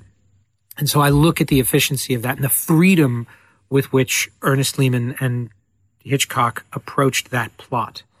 Uh, and the duplicity of Eva Marie Saint within Yes. that movie was very influential on, on Ilsa. The interesting thing is the man who knew too much, which is the sequence that is most referenced in describing the opera, was not an influence on the opera. I had actually not seen that sequence in The Man Who Knew Too Much. I had seen Martin Scorsese's Key to Reserva, Uh-huh. which is inspired by The Man Who Knew Too Much, The Yeah. Birds, the uh, any number of Hitchcock films. Yeah. Saboteur. There's shots throughout it that are all taken from from Hitchcock, and that I used as my sort of proof of concept. I presented that to Tom in the studio and all the producers and said, "This is what I think an opera sequence could be. This is kind of this elegant idea of what I think it could be." And if you've never seen The Key to Reserva, you should go check it out. Yeah, it's a really fun thing. Then when I watched The Man Who Knew Too Much and saw the sash and the guy getting shot in the arm, and this is sincere. I swear on a stack of Bibles, I did not watch it until before then. I thought, oh my God, oh, this is so horrible. And then I thought, "Uh, you know what? I ripped something off. so it's like, whatever. And, you know, it's, uh, anyway. So uh, th- those were, those were the big, the big influences. My absolute favorite uh, non-reference in the film. I was on IMDb today looking at uh, trivia for the film, and uh, someone has written uh, a reference in the movie is at one point Alec Baldwin says uh, Hunt is both arsonist and fireman. This is a reference to the 1992 film Backdraft, in which Alec Baldwin's brother Billy Baldwin plays a fireman. That's insane. Fine, who, like, That's insane. You need whoever wrote that needs to just go to sleep for 12 hours without any whatever amphetamines that you're taking. Uh, no, uh, I'll tell you exactly what it is. Sacha Gervasi, uh, again, uh, my my dear friend, mm. He was describing a particular film executive who I will not name. and in in reference to the scene, he goes, "It's like this guy's name here." Yeah. He, he it was this guy that just loved to stir up shit so that he could then come in and fix it. Yeah, yeah. And he and and and he had heard him once described by someone else as arsonist and fireman. So that's what it is. The other interesting Easter egg that's not an Easter egg. Okay. Benji's gum on the phone is not a an inside reference to the red light green light gum in Mission Impossible 1. Okay. That's literally Simon Pegg was chewing gum and went, and stuck it on the phone and we thought, "Oh, that was funny." And so we shot the insert and did that. Uh, the rabbit's foot is the key ring. A reference Yes, the key okay. ring is a reference to the rabbit's foot in Mission 3. That was Tom thinking it would be funny to to put that on there. Okay. He's we- haunted by the ghost of the rabbit's foot. As there were all these people going, what is the rabbit's foot? And they were, you know, the focus groups were never satisfied. And, and he learned a very re- valuable lesson to never leave the mystery yeah. open ended again. And that, uh, and so that was our, that was our little, um, our little homage to I think Simon still has bad uh, nightmares about the exposition he had to deliver about horrible, the rabbit's foot. Horrible. Well, now interesting. Here's here's another at the uh, at when Tom is sitting down to confront Lane at the end of the movie talking to Benji. Mm-hmm. We had four days to shoot that sequence. And on the first day, I didn't know what the sequence was. I showed up at work. I showed up at work and said, I have figured it out. Let's all workshop it. Me, myself, Tom, Rebecca, and Benji, uh, Simon all sat down, figured out what the scene was. And I said, great. We obviously can't shoot that tonight because I need to write it tomorrow before yeah. we come in tomorrow night. So tonight we're going to get Tom to the table, and tomorrow night we're going to shoot all that dialogue, which I'm going to write tomorrow afternoon. So I wrote all of that stuff, brought it to work the next day. Tom read it. He was like, love it. It's perfect. Gave me like two little notes and then said, there's no way I can learn this dialogue in the next hour. So we wrote on an index card about the size of a, about the size of my iPhone 6 Plus. Like this is a pretty large yeah wrote it on a card, and Simon Pegg held it in front of his face like a teleprompter. So he held it in front of the right side of his face while the camera was over his left shoulder oh and knew Tom's lines so that he knew when he had to raise the card like a teleprompter. Because if you just left it, Tom's eye line would be getting lower and lower as he read. Yeah. So Simon had to be raising the card like this and know his own dialogue, which was considerable. Uh, and we d- and we did it all. We did it all. And they're all reading. And Rebecca Ferguson was so excited to have only one line in the entire scene. it was the first time I've heard an actor just go, awesome. I don't want anything else to say. This is great. This is plenty for me to learn. Thank you. Amazing. Uh, we have a question from a name you might know, Brian Koppelman. Yes. Uh, who uh, tweeted in for years and years. I wanted to know if Chris's 10 pages a day first draft story was true and if he still does it. Uh, it it was, and it can still be. Um, okay. It all depends if I if I know what I'm writing. Uh, you know, I really know I'm in the zone. I know that what I'm doing is right when I'm doing it. Uh, recently, uh, I did a I did a I, I did some rewrite work on a movie and rewrote uh, the first 80 pages of the script in you know in in about two weeks. Wow. Um, because the way ahead was very clear and, and structurally it was all there. It was just, you know, doing character stuff and feeling your way through it. Uh, you know, the hard stuff is when I don't know the structure and I'm not, uh, I'm, I'm better at sorting out structure than I am at creating it. You know, knowing, oh, and then he goes here and does this. It's like if I don't have the ending to write to, I'm lost. And in, mm. in the, on the project I was working on, the ending was, was very, very clear. Some, somebody asked me once, what's the, what's the average time it takes you to write a screenplay? And I said anywhere between five days and never. I wrote The Way of the Gun in five days, and I never finished the script I wrote for Headswing. So there you go. So that, that ten pages a day first draft story was that in relation to uh, suspects, or was that was that just something oh, that you suspects, did back in the day? Suspects was, was, two weeks for first draft. Way of the Gun was five days. Okay. Um, Jack Reacher was I, I wrote for about two weeks and then hit a I hit a wall when we got to the point where you had to explain the plot of the movie. I couldn't have Jack Reacher explain one more thing to Helen. I just couldn't, and I didn't have a way around it. And so I walked away. I went off and worked on another movie. I think it was Wolverine. Mm-hmm. And I came back and realized, oh, it's so simple. Reacher doesn't explain it to Helen. Helen just figures it out. Yeah, yeah. And the fun of the scene was then she goes to tell someone and you don't know who she's telling. Yes. Now, of course, where I screwed myself is that this is all vital information. And when you're not on her face, you're not listening to her. So that whole camera move, all anybody's doing is going, who's she talking to? Yeah, yeah, yeah. And they're not listening to the plot of the movie. And it, and the test audience audiences just roasted us. It was like no matter how explicit you made that information, it was in a place where the audience just didn't listen to it. Um, Uh, well, hopefully that's answered Brian's uh, question. Brian's someone I want to get in the podcast as well one day if he ever comes over. He's great. I love his little six, ses- uh, six second uh, screenwriting tips, yeah. screenwriting tips. Fantastic. He's also very good in Periscope as well, and uh, looking forward to Billions when it comes out uh, Yeah. next year as well. Uh, just a couple more. Um, uh, Adam Dav, eighty-seven, asks, uh, "Will it go, Chris? I promise." No, no, no, we I'm haven't- fine. We haven't locked the door. I'm thinking Um, about you. No, no, I'm, I'm good. I'm good. You have uh, a scene with both uh, Simon McBurney and Tom Hollander. Are you a fan of the sitcom Rev? I am. I have not seen the season in which Simon McBurney enters the show. Ah, so when they were there, I didn't even put two and two together. Fair enough. Uh, and then just a couple of quick ones from uh, Lucien Waldaley again. Uh, who'd win in the fight, Hunt or Reacher? Uh, they were. They're both too smart to ever start a fight.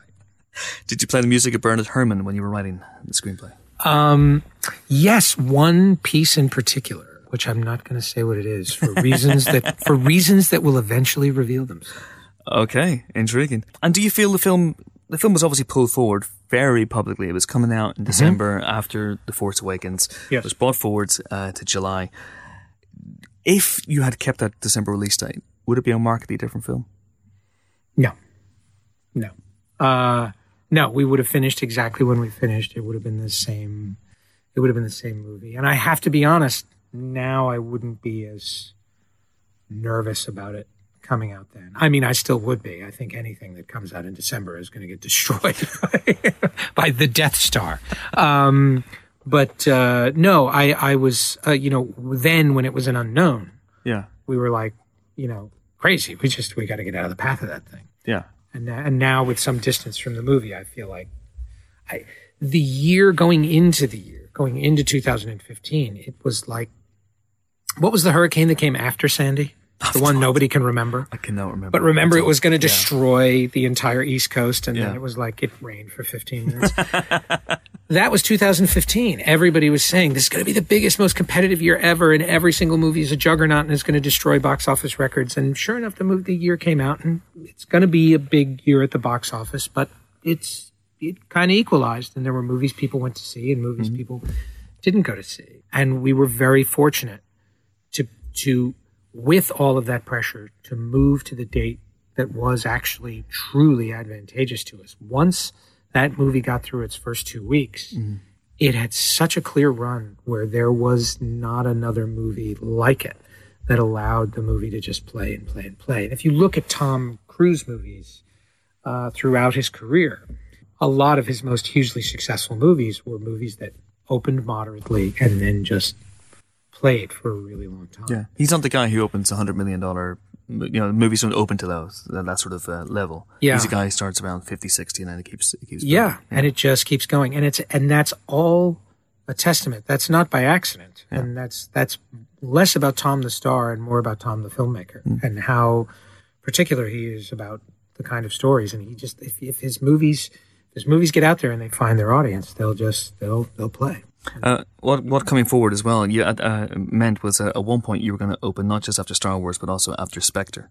Yes. And you came forward obviously and beat Spectre by a few months, and there are parallels. I'm sure you've seen Spectre now. Mm-hmm. I Um, did, yeah, I saw it last night. Um, there are parallels, uh, I would say, plot wise between the two. We've we've hinted at something that, uh, earlier on as well. Yes. uh, a fairly big revelation. Um, obviously, everything is made in a bubble. Movies like this are made Mm-hmm. in a, such a big bubble, and you have no way of knowing what Sam Mendes is doing or what Matthew Vaughn's doing with Kingsman, but or Guy Ritchie with with The Man from Uncle. But Mm-hmm. uh, at the same time, or you do you try and put the feelers out? Or were you aware that the plot of Spectre, roughly in broad strokes, was similar to the plot of Rogue Nation? As a you know long time avid fan of James Bond, when they said the word Spectre, I was like, oh fuck, this is just horrible. Because you knew what it was. You knew Spectre was you you knew Spectre from all the way back on what is it, Diamonds Are Forever. Oh, way back, know, way back. SMERSH The and all of that. yeah, yeah.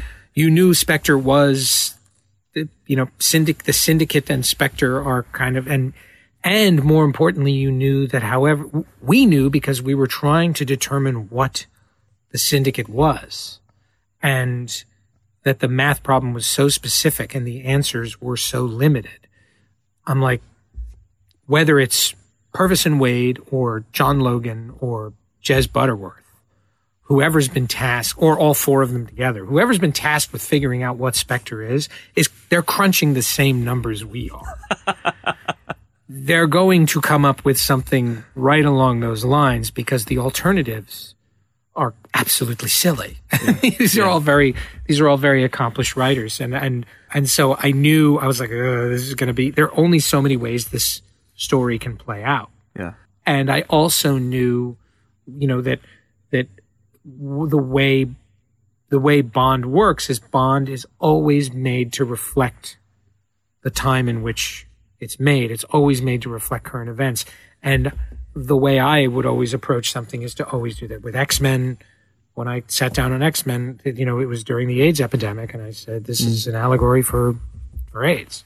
Um, and when I sat down and looked at this, I said, "You can't make a spy movie now without acknowledging how fucked up it is to be a spy." And you know, and there was more of that in the movie. There was more self-reflection. There was more doubt. There's when when when Ethan presents the syndicate to Simon, the first thing he asks him is, "Do you ever have a crisis of faith?" And Simon admits that he does, and he and and he he voices that. He says, "You know, do am I am I fighting for the right side? Is is it worth risking my life for a world that doesn't seem to care?" Yeah. And Ethan says, "Some of us come back from that, but not all." And then he turns the TV on, and it mm. sort of tells you this is who those people are that was all part of the stuff that the audience was just tuning out on. They weren't listening to it, they weren't reading the depth into it.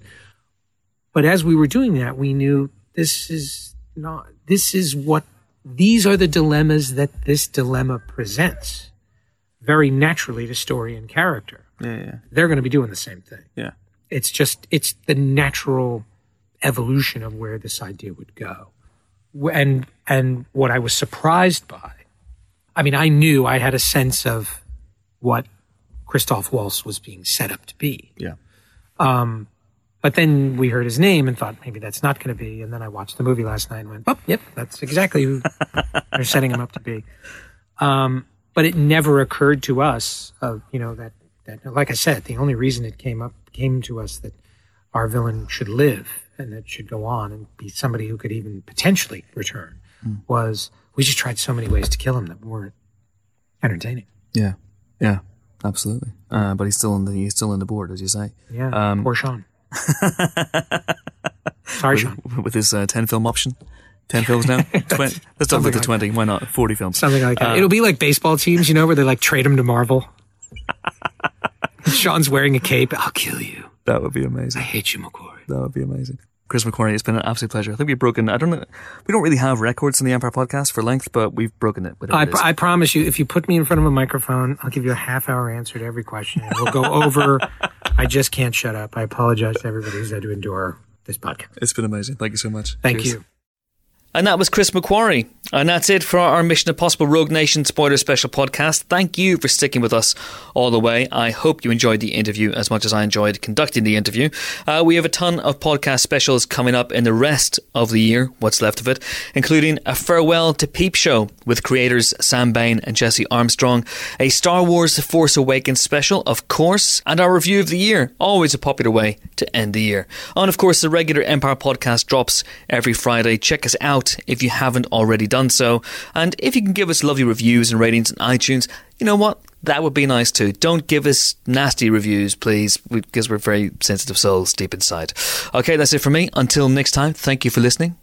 Goodbye.